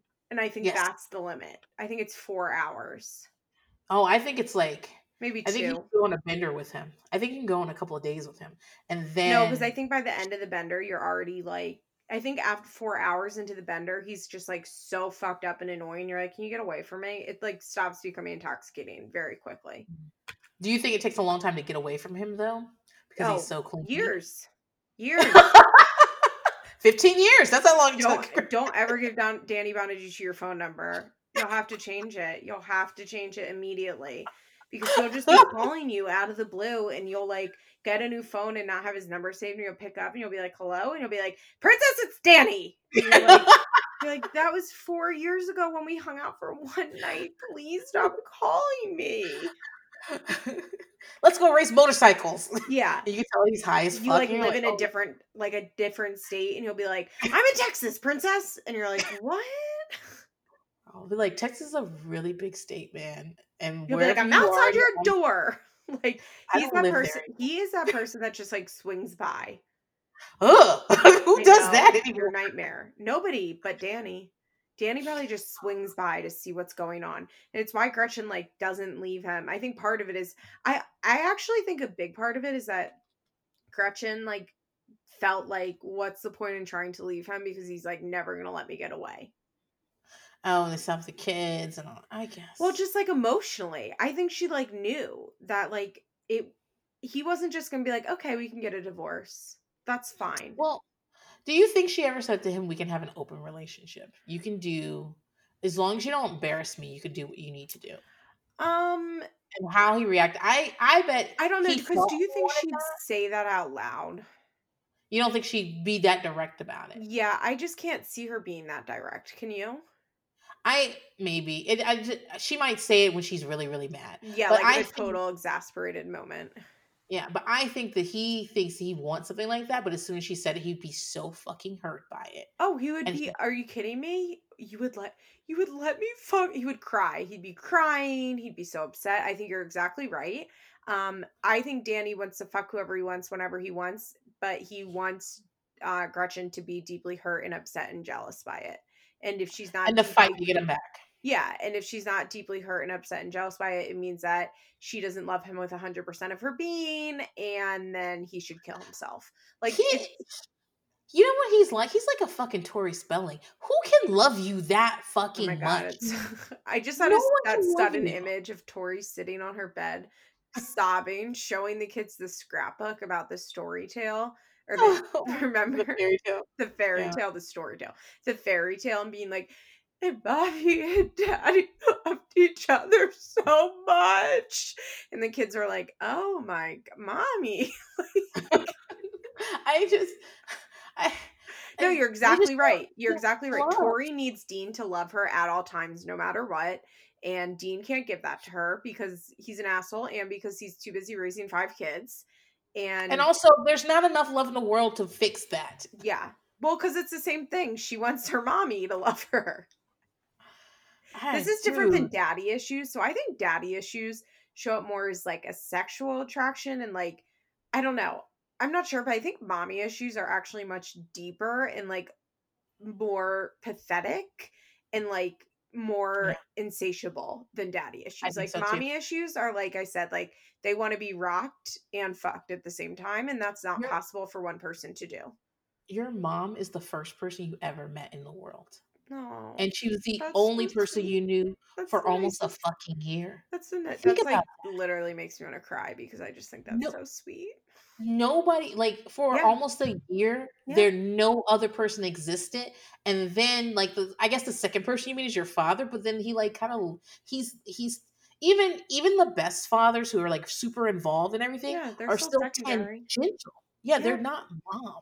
No. And so it they when they talk about childhood development, I watched this really great documentary a long time ago about childhood development and they were like they did like birth, birth to 6 months, 6 months to a year and like they like did that and it's so interesting about when children start to realize there are other people than their mother Mhm. like that that those people are important as well. It's a long fucking time. It's a long it's like you're well out of toddler years even though you a toddler does like other people they their mom is still the the entire fucking world to them. And so when you think about it that way um, like i talk about this all the time especially around mother's day with my mom. She is the only person in the world with who whose vagina i slid out of. I have never That's very true. Well, Like, she just- call adoption like the primal wound because it's like absolutely because it's like the most primal trauma that you can have Yes. is a rejection from a mother. Like that just Also, is. it's the only trauma you have that people expect you to be grateful for. You people expect I know, adopted so people to be so fucking grateful I know. I know. as if the person that adopted them didn't take on a role like like that was their choice. Especially infants, that's their choice. Like like we didn't have a contract that said that thank God you're going to be here and save me. That's not yeah, yeah, no, people no. expect It's, don't adopt a person saying that they wish they hadn't been adopted. People are so fucking rude to them. They are. Oh, yeah, it's it's all no, it's it's so awful, and you're exactly right. But it it definitely is like when you are searching for the type of love that only a mother can give. Like a partner is never going to give that to you, and they shouldn't be willing to give it to you. Nobody should be willing to try and love someone else that hard because you're only going to hurt yourself.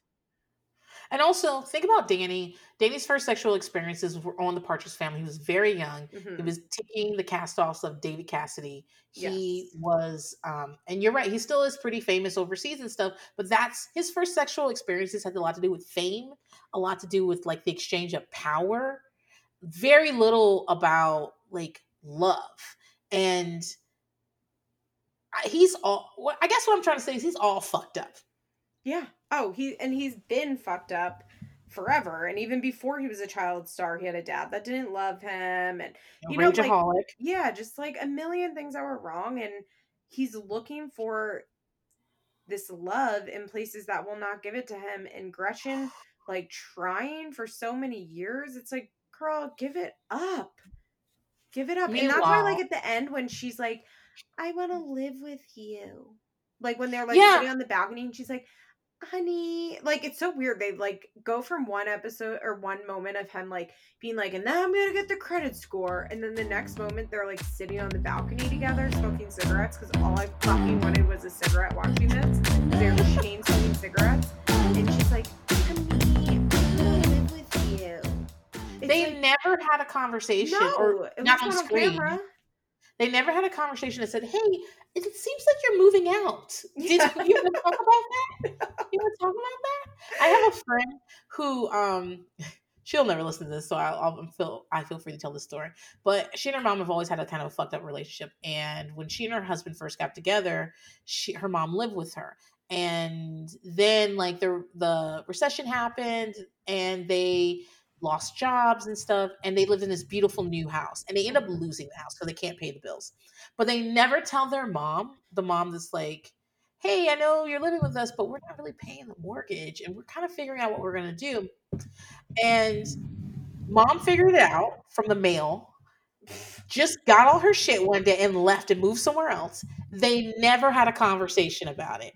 I said the next time you saw your mom you didn't say hey I noticed you don't live with me anymore. What's up with that? And she didn't go, Well, I heard this house isn't going to be here anymore. She's like, Nope, not at all. We've never spoken about it. It's been 20 years since then. Not 20 years. It's been 12 years. That is 12 the years. craziest thing I've And they've never, ever said, Remember that time you just left in the middle of the night? They've never. And so this Gretchen is their people. Um, she's on the phone giggling with someone and just kind of looks over at Danny, kisses his arm, and says, I love you. I want to live with you. And he's like, "Oh, okay. And we're good. And then they spend the rest of this episode giving us a fucking love story. It's so it's so weird. It's just so bizarre. And then he hates his wed his Father's Day gift, so they're back in therapy and he's like, She's bad at giving gifts. That wasn't my song. I don't know who they are. And then it's like, bye bye. And looking at End the of camera like. Jim in the office. He's looking directly at the fucking camera. Like, you see this shit? And then like a thing comes up on the screen that's like Danny got fired because of the things that happened on the show. Up.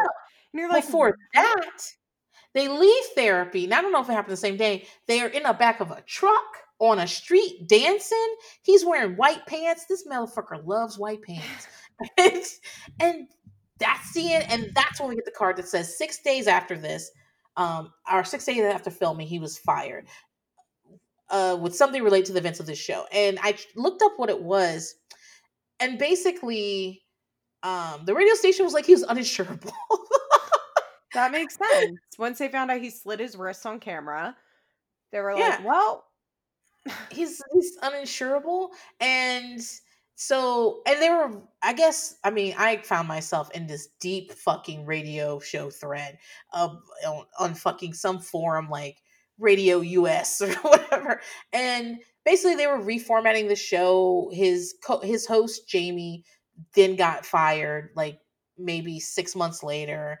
Um danny threatened to sue jamie for defamation because when Jamie was when Danny was in rehab, Jamie was on the air and said something about offhand about Danny coming to work drunk and I mean high and Danny's like I've never you're fucking right. and I was like there is no way you can be again he's not talking about prescription drugs he doesn't consider those drugs oh, first Oh, of all right. so, and then secondly, the the idea that you could be that back in the drugs and drinking, and you didn't, go, everyone, and you just decided. But when I go to work for what is it, eight hours, like twelve hours? That's a long time. He's on the radio every day. Yeah. Um, I'm just not going to be using because I have that kind of willpower. yeah, he's probably on the episode for five. I mean, I think usually like morning shows are from like five to ten. Like they're long shifts. Yeah, and you're talking almost the whole time. Yeah. Um, there's no fucking None. way. So that lawsuit didn't come to fruition, but um, he ends up working in other. I mean, he he worked in other radio stations after that, and um, it says at the conclusion of filming he was 56 days sober. Which I mean, 56 days is great. Like I said, it's great that he's not doing drugs and alcohol, but who really cares if he's not doing anything to better himself besides going to see some fucking marriage counselor? Off. Also, 56 days is literally nothing. Nothing. It's nothing. I think we've been in quarantine for 56 days. I'm not sure, but Well, here's the not. thing. I used to always share this at meetings when I would go and talk at um rehabs. I used to bring this meeting into this rehab um every week for like a long time, and I would always say this that because pe- this was like a very big complaint um of people in early recovery where they're like so and so doesn't trust me and so and so doesn't trust me, and the thing is when you've been doing drugs and alcohol for a long time and you're addicted to them, like every day that you don't use feels so monumental, which is why in AA they count days and count chips and stuff. And you get chips, and it's because it's like such a mo- like it literally is a miracle that every day that a drug addict doesn't use is it truly is a miracle. So when you're living that, it feels so monumental, and you feel such a difference, like physically and mentally, that you are like, why doesn't everybody else feel this and like understand it? And you lose perspective of the fact that you just spent 10 years destroying people's lives and then 56 Yeah. days in you're like excuse me why don't you trust me and I'm i a would always person. i would always share like you need to remember that like you need to compare your length of sobriety time to your length of using time and like put that in perspective constantly because it, it you do lose that perspective when you're getting early sobriety because you feel so different you know and like you know you're doing the right thing and you know you're trying and it's it like becomes hard to like have the perspective that like 56 days doesn't mean that much and it doesn't mean that much to people around you because it feels so much to you. Yeah and that's hard that is really hard and so i'm always reminding people in early sobriety like you need to keep reminding yourself of the length of time that you drank and used and like wreaked havoc in people's lives and then compare that to the clean time that you have. Yeah 56 days is nothing. When my mom um, got out of rehab uh, my mom went to rehab for uh, my mom went to rehab i want to say she went to rehab for 90 days how old were you when your mom went? Uh shit i was and I was like 23. Okay, so an adult. Got it. I was an adult. Okay. okay. Um, my mom's used when I was younger. She quit cold turkey. Um, she really wreaked havoc on my life when she was younger. It's she really spent like two years. My mom was a partier when I was a kid, mm-hmm. and I mean, she definitely did coke on the weekends. Like she mm-hmm. was just a partier, and then she had like a lot of tragic things happen in her life, and she started. And she was doing it on Mondays and Tuesdays. Yeah, you know yeah. what I'm saying? It yeah. Just, and then she moved from coke to crack and yeah. about two years like she she used really heavily and my dad um got deployed and he left her um yeah. at the beginning of his deployment and that two a year and a half of that was like really terrible like we were mm-hmm. homeless during that time just me and her and like my other siblings lived with other people but i couldn't mm-hmm. even though like me and my mom would like get into it all the time my mom like i need to be where my mom was mm-hmm. and so like i had to fu- i was like in the fifth grade and I followed her into these shelters and crack houses and like mm-hmm. I just need to be with her. So we had that. She quit cold turkey.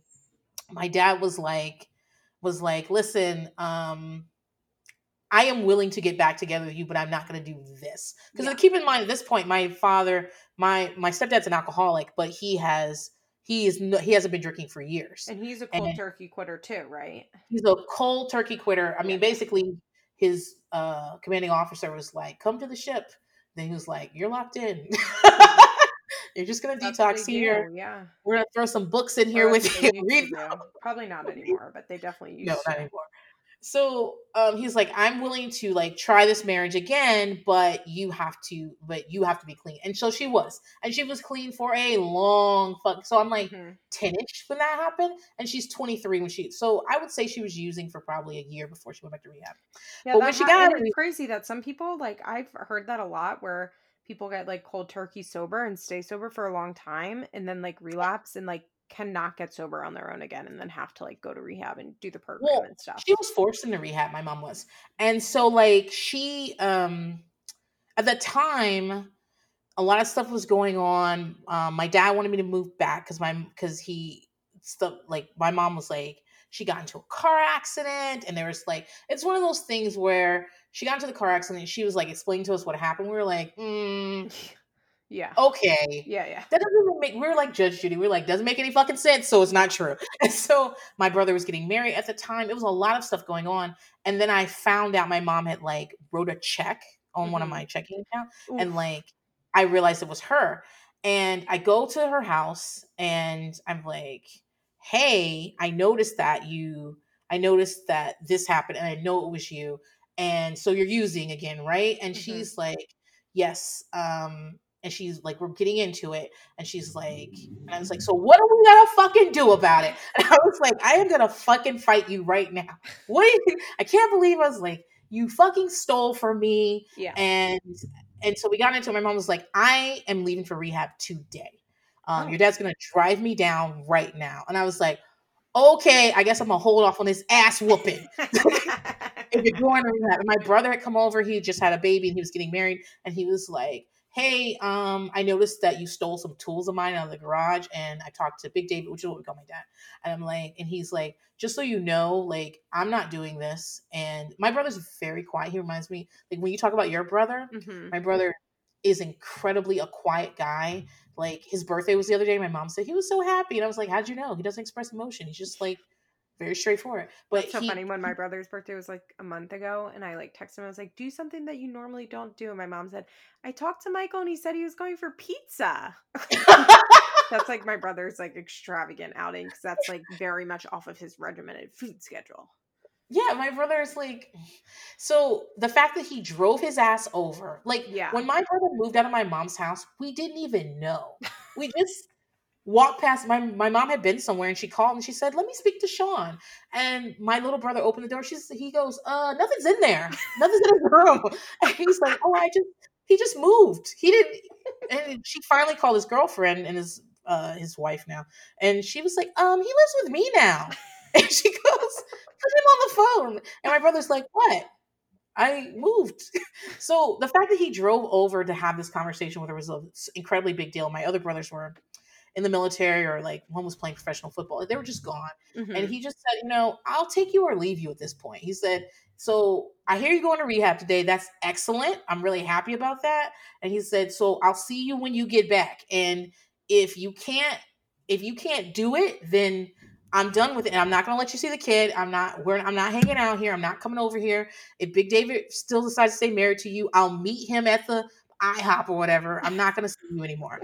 And I was like, agreed. And so I didn't speak to my mom the entire time she was in rehab Mhm. she called like my dad asked me to move back in he had to sell his house a bunch of things happened and she called the house one day and i said hello she said hey and i said oh you must have the wrong number and i hung up the phone like i didn't speak to her my mom was in rehab for 90 days and then she went to a sober living house for 90 days where she Mhm. worked at a taco bell Mhm. drive through which was which is like not what she's normal used to doing Yeah.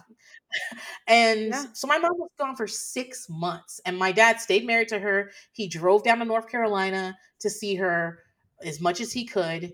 Um, my sister in law went. I never went. I never spoke to her. So my mom gets back. We're all still living together. I'm happy to see her. She she's sober. She's been sober for six months. Um, she's um, everybody has been very clear about what happens next, and she's like very on. She's like, I got it. I'm here. I'm do- I'm doing it. So, but what happened is the weekend my mom got back from rehab and from sober living, I had bought a car that didn't it wasn't working in a dealership and um I had to bring the car back. I had time to bring it back. And they were going to give me a check and I needed a check deposit in my account, but I couldn't do it cuz I had to work. So nobody could do it. So well, the only person I could ask is my mom. And my Mhm. mom was like, "I can do it. I can do it." And I was like, No. so you want me to let you go pick up? It was like twenty five hundred dollars, A lot of For me- money. which is a lot of money, and I I needed it to go get another car because I wasn't gonna take this car. And my mom was like, "I can do it," and I was like, "Oh I can't believe I'm about to let you do this." And she's like, "Trust me," and I was like, "I don't fucking trust you." That that's the point. I don't fucking trust you. and I had to let her do it. So I'm at my, I was an insurance agent at the time, and people are like coming in my office, like talking to me, and I'm just like refreshing my bank account over because the person has told me I've given the check to, I, you know, I told my mom was coming, given the check, and I'm just refreshing. I was like, I can't do shit. I can't talk to you. I can't be a, I can't write any policies. I can't answer any fucking questions. I need to check and see if this money gets into my bank account because my mom just got out of rehab and she's got my fucking money and it got there. It definitely got there. And but it took us a long time. At one point, my dad's computer was broken, and I tried. I took it to get fixed, Mhm. and he calls me. It's in the middle of the night because I'm out and about. I still kind of live there, but I don't. And he's like, he calls me. He's like, "Listen, I gotta ask you a question." I was like, "What?" And she's like, "He's like, the computer is missing." Oh. You got this computer because your mom, my mom's in the background, like, I don't have it. he's like, he's like, only one person, other person would have the computer. Do you have the computer? And I'm like, I have it. It's getting fixed. He's like, he just takes a deep breath and he goes, my mom's gonna be Yvonne. He's like, all right, Yvonne, she's I- got it. I feel like we don't reflect on enough our moms having the same name. I know, but my mom's that's her middle name, and only family members call her Yvonne. That's funny. So, like, but those are times like I had to learn the trust. Like, I have a really great relationship with my mom, but like, I'm almost 40, and this happened when I was 23. Mhm. Like it took a long time. many, it took a lot of years, and I still don't necessarily trust her sobriety, but it's not mine to trust. I'm like, well, Mm. you know what the deal Mm. is. That's you a know good the deal is. line. Yeah, it's, blind. it's not yours to trust. And I think that's true in general. It's like it's not about I don't need anybody else to trust my sobriety. You know what I mean? Like I need people to trust that I'll show up. I need people yeah. to trust that I can be dependent on. I need people to trust that I can go pick up a twenty five hundred dollar check and deposit it in your bank account. Um, I need people to trust my actions and yes. because my actions are a reflection of my sobriety but my sobriety is kind of nobody else's business and nobody else's yeah. Job it's not anybody else's job to monitor it and part yeah. of the reason that like i'm able to live with my parent my dad my stepdad and my mom is because they're both in the program so they know that you know what i mean and like my dad is in the program so he knows that and like i wouldn't be i think if my parents weren't sober and they're like are you going to meetings? Like, what do you do? Like, how many meetings have you been to? Yeah. When's the last meeting you went to? Like, what are you doing? Do you have a spot? Like, I think if my parents were like checking up on my sobriety, like, there's definitely like expectations. Like, nobody set out and set rules, but I know if I relapse, like, I wouldn't be welcome to live here on their grace and favor. Like, I do understand that yeah. sobriety is a condition of it, but if I like my it my sobriety is my sobriety in my business and like what they need from me is the actions and the behavior um, and that's I think what a lot of people in early sobriety, including Danny, don't understand is that it's not about the sobriety necessarily. Like obviously the sobriety is a part of it because it means you're not dying. Like you're not actively trying to kill yourself every day. And that's obviously very, very important. But what's important is the behavior and the actions and your word and trustworthiness. And like that's the thing that people trust and rely on and that's also i think a thing that a lot of enablers and codependents and like people in relationships whether that's like familial or uh, romantic relationships don't understand is that like and this is what al-anon really teaches is that it's like it their sobriety is not yours to trust and like if you try and or to manage or, or to like yeah or control or like yeah. or monitor or like be checking and i used to always say like I feel like my ex boyfriend and I, because we were together for a really long time, like six years. And if we got back together, like in some world where he was sober, which doesn't exist, does not exist. Um, I was gonna say he got out of prison though, right? Uh, yeah. And then I think he went.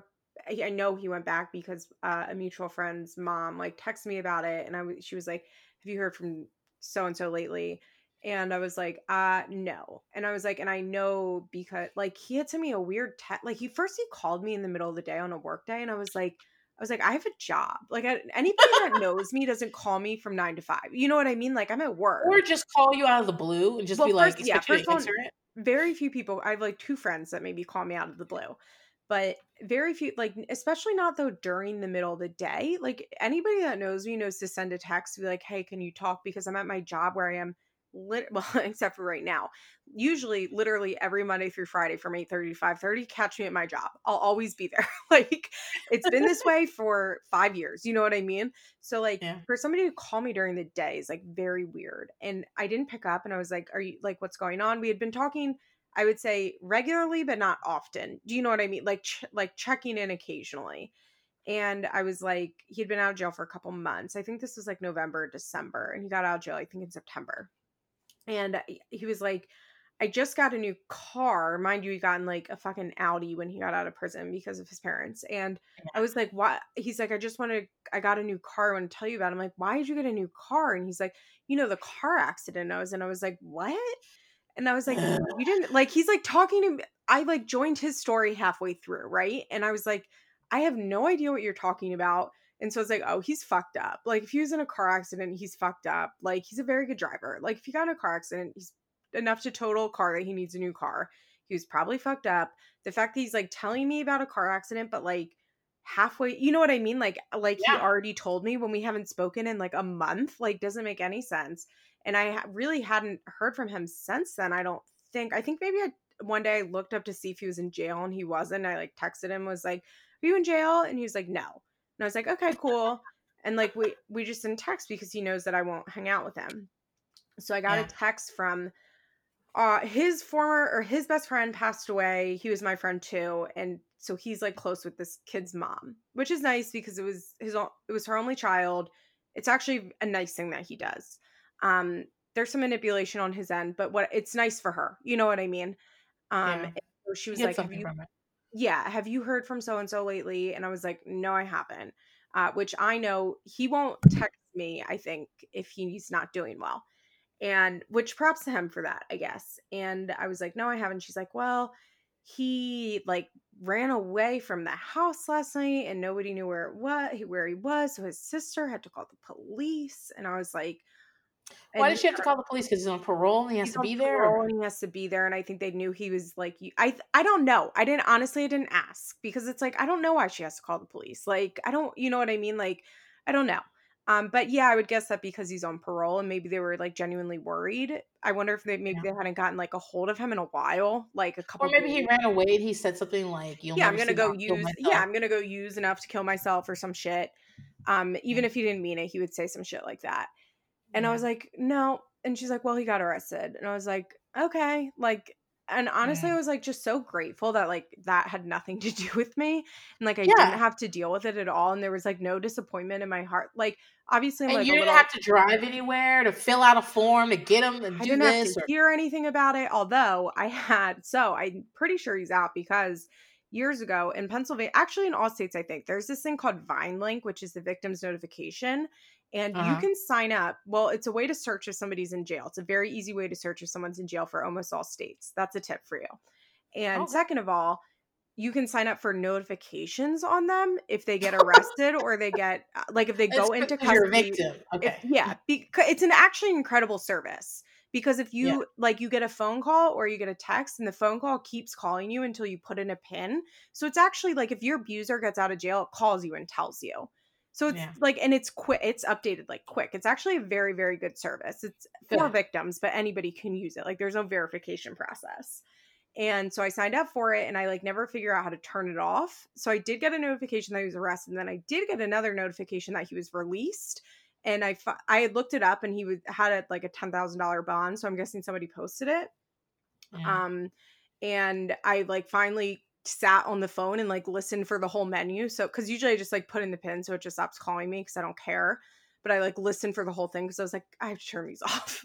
like, yeah. time to turn these off. But long story yeah. short, like, I guess he's not in prison, which is actually a good thing because like COVID stuff. Like, I just saw that three guards at yeah. that at that facility tested positive. So, like, I'm glad, like, and I'm glad he's not in prison, although sometimes I feel like that's the only safe place for him to be, even though that's not even really sure. true because he could use in prison. Um, and I know what you mean. At least you know where he is. Yeah. So yeah. that's the story on my ex boyfriend. But oh, what how we got there is that managing. I kind of always knew that even if we got together again and like he had like 10 years sober, I don't think I would ever believe or trust that he was sober. And I don't think yeah. I would ever be able to um I would ever be able to like really like invest in a really like knew that he was sober and I feel like I could I would be like drug testing him and like trying to do all this shit and he would pass drug tests and I'd be like you're faking it. You're fake like I just would never I know like I would never believe it which is why we never I mean thank god we never hung out. Like I just knew. Honestly the reason we didn't hang out and I don't think I've shared this on my podcast is did even, you start heroin with him yeah, but like we were together for like four years before I did, and I, I was like a drug addict for a long time before that, just like Adderall and Xanax and weed and like all of that shit. Um, and that would have went on. I'm actually grateful I did dope because that like took me out really quick, and I would have went on using like the rest of my shit for a really long time. I know. Yeah, didn't you say it took you a long time to realize that it wasn't really the heroin you were addicted to? It was. It start. It didn't start with heroin. It no, took you a while to realize like, that. Yeah, like it was it took me a like I even tried to stop heroin and I did for like 3 months. And but I was like still using all my other stuff and my life was still a fucking mess. like turns out I can't successfully smoke weed or use Xanax or take Adderall or drink. Um yeah. so in AA there's this thing called the 10th step which is you have to make um it's basically called the walk around step and the idea of the 10th step is that like you have to when you do wrong you have to like make instant amends immediately so the idea is like if I am rude to somebody at work, like I need to go as soon as I like realize it, I need to go like apologize to them. They call it the walk around step because you're basically using what we call the God consciousness um to like test all of your behavior. And the 10th step is really important to me. And it's the thing that keeps me from stealing. And it's the thing that keeps you from lying. And it's the thing that keeps me from cheating. And it's like the thing that really keeps me in line. Um, and also then part of the 11th step is that like you're i don't really do it i do it more in my head you're supposed to write like a nightly inventory of there are certain questions and i knew that if i saw my ex-boyfriend I would then have to tell my sponsor because as part of the 10th Ah. step, because I know I'm like not it's not good to see him and I'm not supposed to see him. So if I saw him and I kept it a secret, it wouldn't be doing my 10th step. And Mhm. this is like deep AA talk, I understand. But No, no, um I understand. if I Like, what like it would interesting. it would be like breaking my program if I saw him because I would I would definitely like lie to it about people because Right. I don't want and I wouldn't want anybody to know that we're hanging out. And so then I would have But to isn't this like what you're talking about about playing the tape about like what Yeah. happens next? What happens next? Then you have to lie to your sponsor. Yeah, it, it's way gonna more than just like playing the tape through is way more than just like what happens if I take a drink. It's like, okay, well, if I see this person, then like I'm gonna have to do this, I'm gonna have to do this, I'm gonna have to do this. And then, okay, like I'm not actively working my ten step. So how does that reflect in the rest of my life? And if I'm not Yeah. actively working my 10 step, then I'm probably not actively working my 11th step, which is uh, prayer and meditation and doing like a nightly inventory. And if I'm not doing that, I'm probably not doing my 12th step, which is helping people. And then I don't have a program and then I'll probably get drunk and high. And it's not like the first time I see, if I was like to see my ex boyfriend, I would like go out and get high. It's just like I have decided to live my life based on these certain principles and truly believe that they keep me sober. So, like, if Yeah. I don't do them, like, what does that mean? Right. My mom says she talks about it in terms of um will this take me closer or further away from my sobriety? Everything yeah. that she That and and it really is like that simple. And I don't have to think about it all the time because the reality is, is that I've set up a life in which like 99% of the stuff I do, it keeps me further away. You know what I mean? But Like, that's a whole different life. And yeah. that's a say like when my mom came back from rehab, she first of all, she no longer had her job. Uh they paid for her rehab, but I mean then they No. laid her off. She's been gone forever. Yeah. And They're like, we paid we went they're like, we held your job for 30 days, girl. like Yeah, and she's like, okay, and and so she didn't have the same job. And during that time, my father had sold his house, moved into a whole new place, like mhm, no, in a different city. Like yeah. everything was very different, and she's got a whole different life. My mom's life revolves around uh NA, and she talks about it a lot, which is very different. My mom went cold turkey, and we went back to living with my father, and it was very much a like you can't talk about stuff that happened yeah. You this is that's that and this is now. And now my mom's very like open about things. She's always with her sponsees. She's always hmm at a conference. She's all and i don't have to ask her. I i talked to you I, I remember talking to you about this and i've talked about this on this podcast too. Two of my aunts died in the same month and they were both drug related. My mom had been taking care of them. It was really hard for my mom. And at the time i was very concerned i wasn't too concerned about those aunts. I was very concerned about my mom's sobriety hmm um, because if my mom's not sober, she can't be in my life, which means my kids don't have a grandmother all of a sudden, and Well, that's and you don't it. have a mom. Like I don't have a mom. I will continue to like be in a relationship with my stepfather, and that, but I will not yeah. do anything. And so I was very concerned, and I texted you and I told you like I cannot control her sobriety. I'm not in charge of it. I'm not asking. I didn't even ask her about it. My mom volunteered. She'd be like, "Well, I have to go to two meetings a day right now because I'm really thinking about this and I'm thinking about that." And I breathed a sigh of relief because I was like, if you using dominoes our entire relationship, it dominoes the entire family. Yeah. Like you you start using again, everything's gone. And like I'm gonna talk about this on because I want to talk about more about this on how much this affects and everything on the on a bonus episode. But like her my mom using didn't just hurt her. Like I knew about it more before that day. I knew about it because I felt it. My mom, my, when my uncle killed himself, um, my mother hmm called me, but thought she was calling someone else, and she was she was talking to me like I was somebody else, and I was like, "That's fucked up."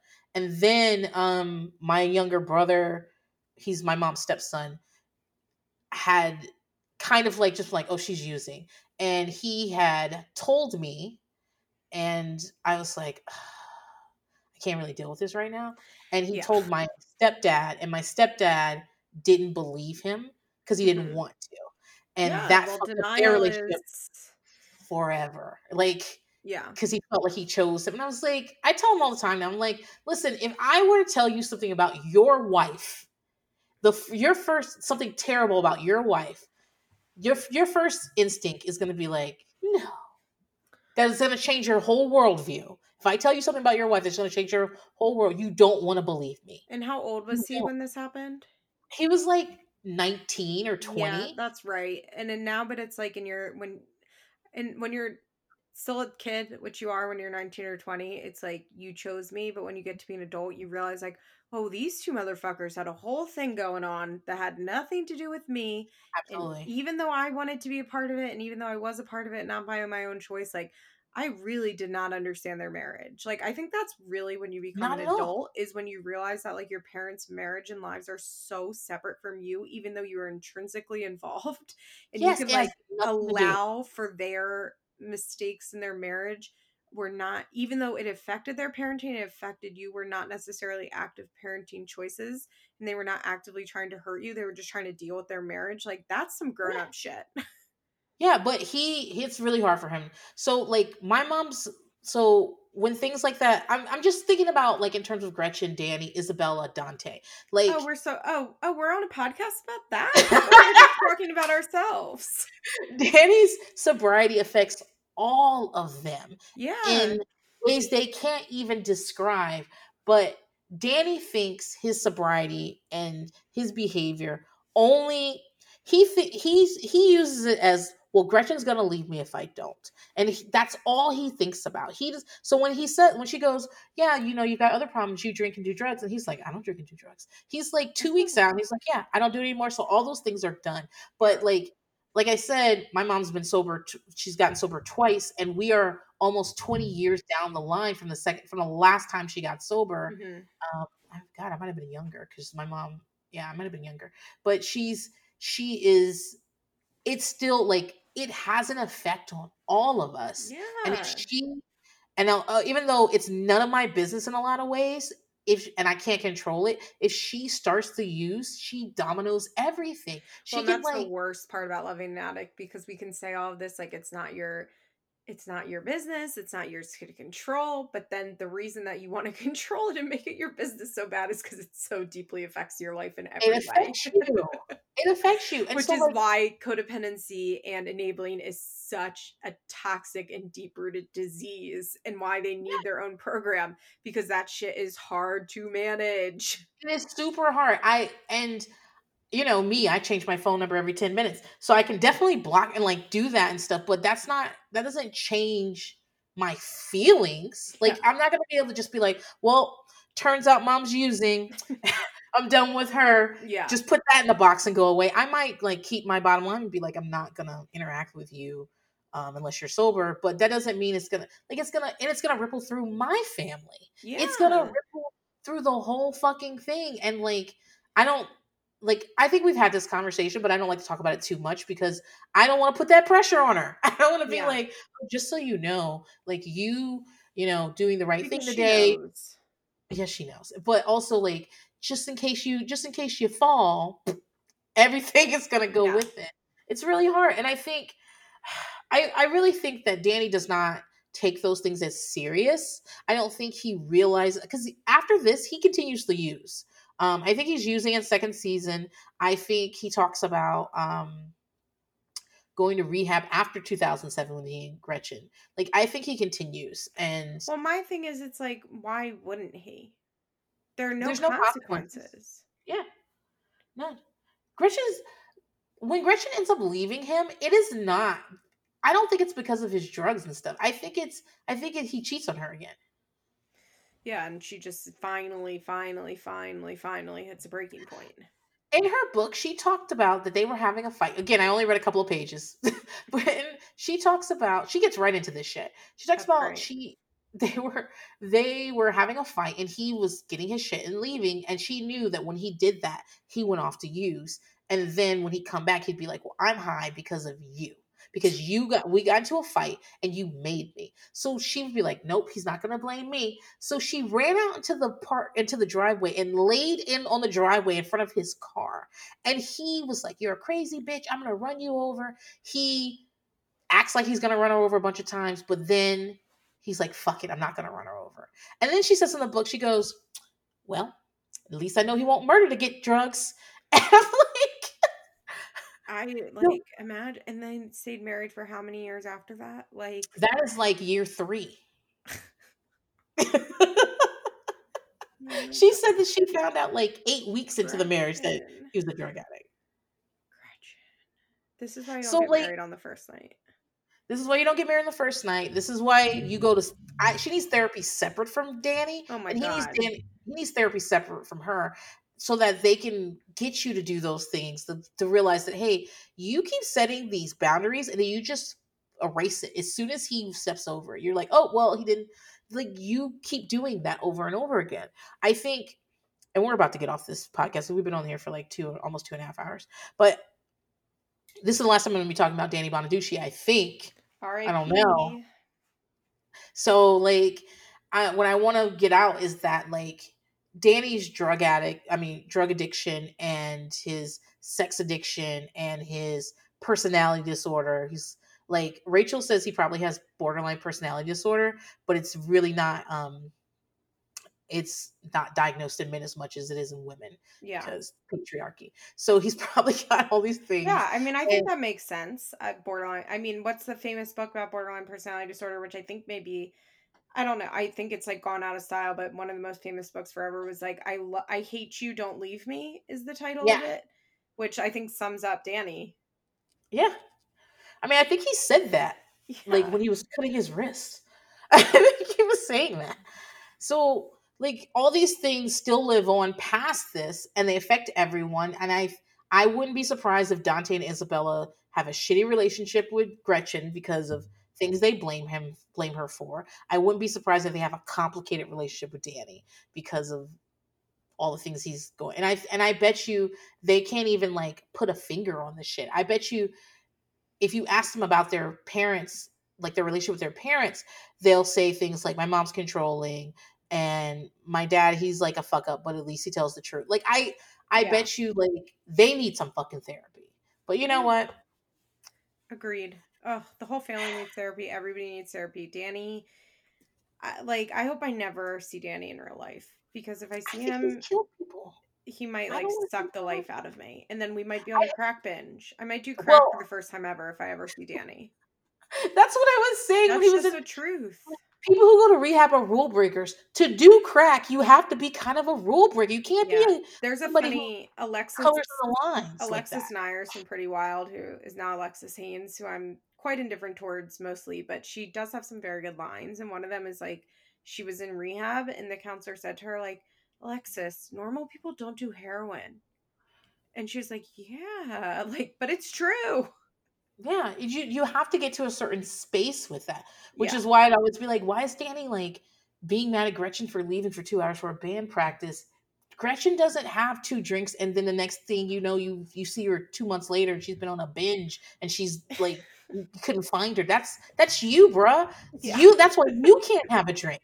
Yeah. But she can she can have like a drink and come Yeah. home. That's that's fine. And yeah, so I mean, this is pretty much the end. And Liz, I'm really happy I got you on because I was like, when I text you, I was saying, I was thinking, Liz is recording so many podcasts. This is the last episode of Danny Bonaduce. I got because if we do a Venn diagram of things we love, and yours will be like YouTube and TikTok. I don't understand those things, and, and mine will be like Chipotle. Hey, I love Chipotle.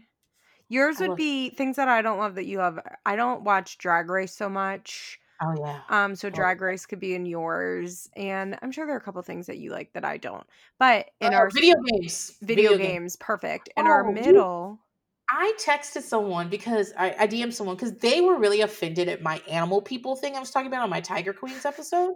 And I was like, listen, I've listened to Molly malign Leos all the time on she she can't stand a Leo. Liz Bentley did many episodes where she was talking about Sean the drug addict being a video gamer is if those were the same fucking thing. As if that was a part of his addiction. Meanwhile, I'm listening to her while I'm playing a video game.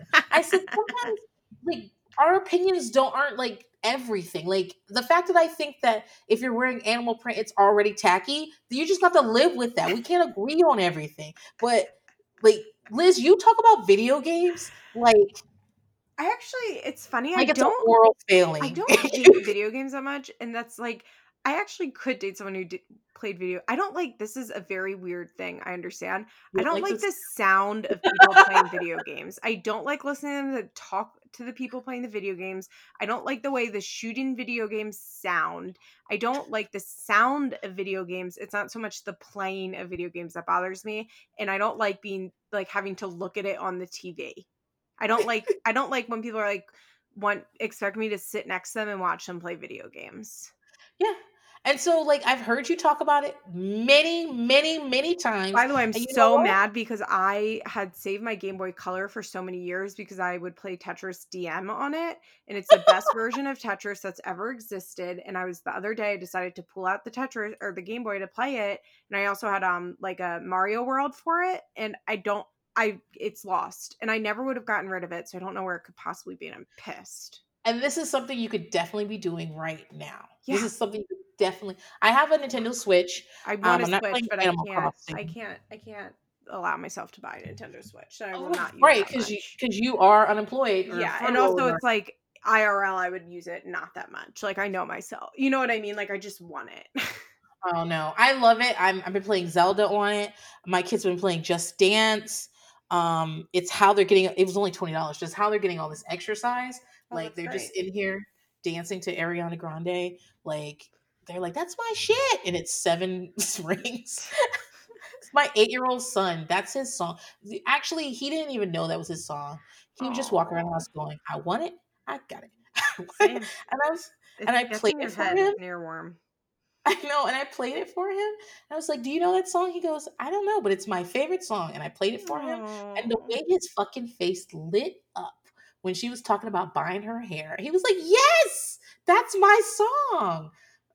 He's a gay man, but it's fine. He Love loves that. that stuff. Anyway.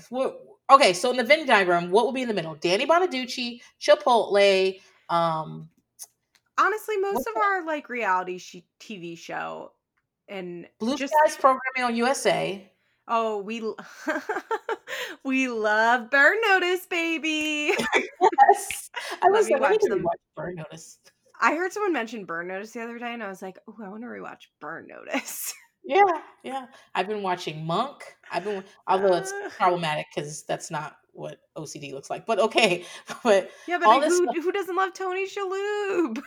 I know. What's that? What's the the thing that we love with the Marshall named oh, Marshall Oh, oh, and. Mary in plain sight.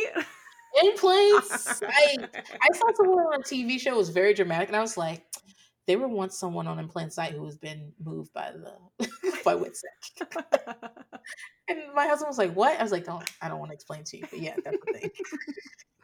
yeah, so we just we both love Breaking Bonaduce, and I'm so glad that I could come on and talk about it because we are probably some of the only people that actually watched it when it was on air. Probably, and you can't really find it now, thanks to the person that sent it to us. And Yeah, that's I why we have really- it because we talked about it on an episode, and someone sent me a message and was like, "Do you want me to email you and Princess a Google Yes. Drive with Breaking Bonaduce?" And I was like, "Absolutely." Of course, of course, and and if oh, mm, remember I was thinking about doing um, what's that chick, Mage? What's her? The one with uh, she she used to be a stylist to like Nicole Richie, and they were all really Rachel skinny. Zoe? Rachel oh yeah, Zoe. I have Like, Rachel Zoe. I have that for Yes. you. Don't you worry about that. I need to be thinking about that because that season where Taylor left or got fired or whatever, and then Brad had to step up. That is good when he realizes that Taylor was like totally right about everything. Yes. Yes. All right. Remember Liz. Taylor just like never brushed her hair and would just like walk around She like never brushed her hair. She always had gum in her mouth. She was just chewing, and she'd just be Rachel would be was trying not to going, gain weight desperately. Like it was the only thing she was allowed to eat at Rachel's Zoe Inc. Yeah, and and Rachel Jill just walking around going mage, mage, and then and then That is bananas. yeah, bananas. And then Taylor's repeating after her. Brad's like, "What the fuck is going on?" And she had that husband Roger with a Bieber They're, I- they're still together and have two sons. I can't believe it. They're still they've been together. They I They've think been together since show, she was like 18.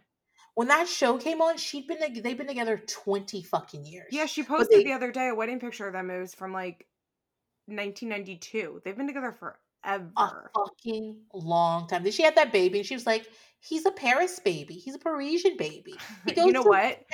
Her sons are beautiful. Oh, okay. I gotta look her up. You gotta look. But, they both have beautiful eyes. She has them in long hair. Oh, although I was watching um once she was at like uh, you know how she's friends. I don't know if you know she's friends with like Erin and Sarah Foster. Mm, so okay. who are you know that like they're very, they're like Instagram girls and one Erin was at like a holiday party that Rachel was at, and one of the boys, I think the older one, Skyler, was like doing Erin's makeup and like critiquing her in a way that was like so dark. Like I sent it to Troy and I was like, you need to go watch Erin Foster's Instagram right now and watch Skyler, whatever their last name, Roger's last name is, Rachel's son, like talking about how ugly Erin is. Like like he was like doing a critiquing bit. And like I know he was like trying to be funny, but I was like, yikes, yikes, yikes, thank God Rachel Zoe had no daughters. because you he didn't just come up with that out of nowhere. Oh God, no. Him talk that way. Oh my goodness. But yeah, I'm thinking about that. But Liz, Liz, Liz, Liz, we got to go. It's two and a half hours. Can you tell people where to find you? I mean, I don't know why they wouldn't be able to find you. I don't know how they know yeah. me if they don't know you. You can listen so. to Feathers in My Hair, my Team Mom podcast. That comes out for free every Sunday or you can find me on Patreon under Liz Bentley, L I Z B E N T L E Y. You can look me up, and I release 100 podcasts a week. And you can also find me on Instagram at feathers underscore pod. All right, Liz, thank you so much. I'm going to have you back, of course. Of course. Every season, you know, you have an episode. So just like get ready. And I'm, I am praying for your job to come back, but I'm also you. like, she'll be available if it doesn't. So. Oh, you know, all all I need to do is make about like five thousand more dollars on Instagram a month to sustain not going back to work. Because I figure oh. I have to make like two thousand dollars more on Patreon than I do at my job to make it a full time job, right? Like because of taxes and all because that. Because of taxes and health insurance, I think. I know. So, guys, get me to about five thousand more dollars than I am now. That's it. No All right. Well, I'm I'm out here hoping for you. Bye, Thanks, princess. Bye. Bye.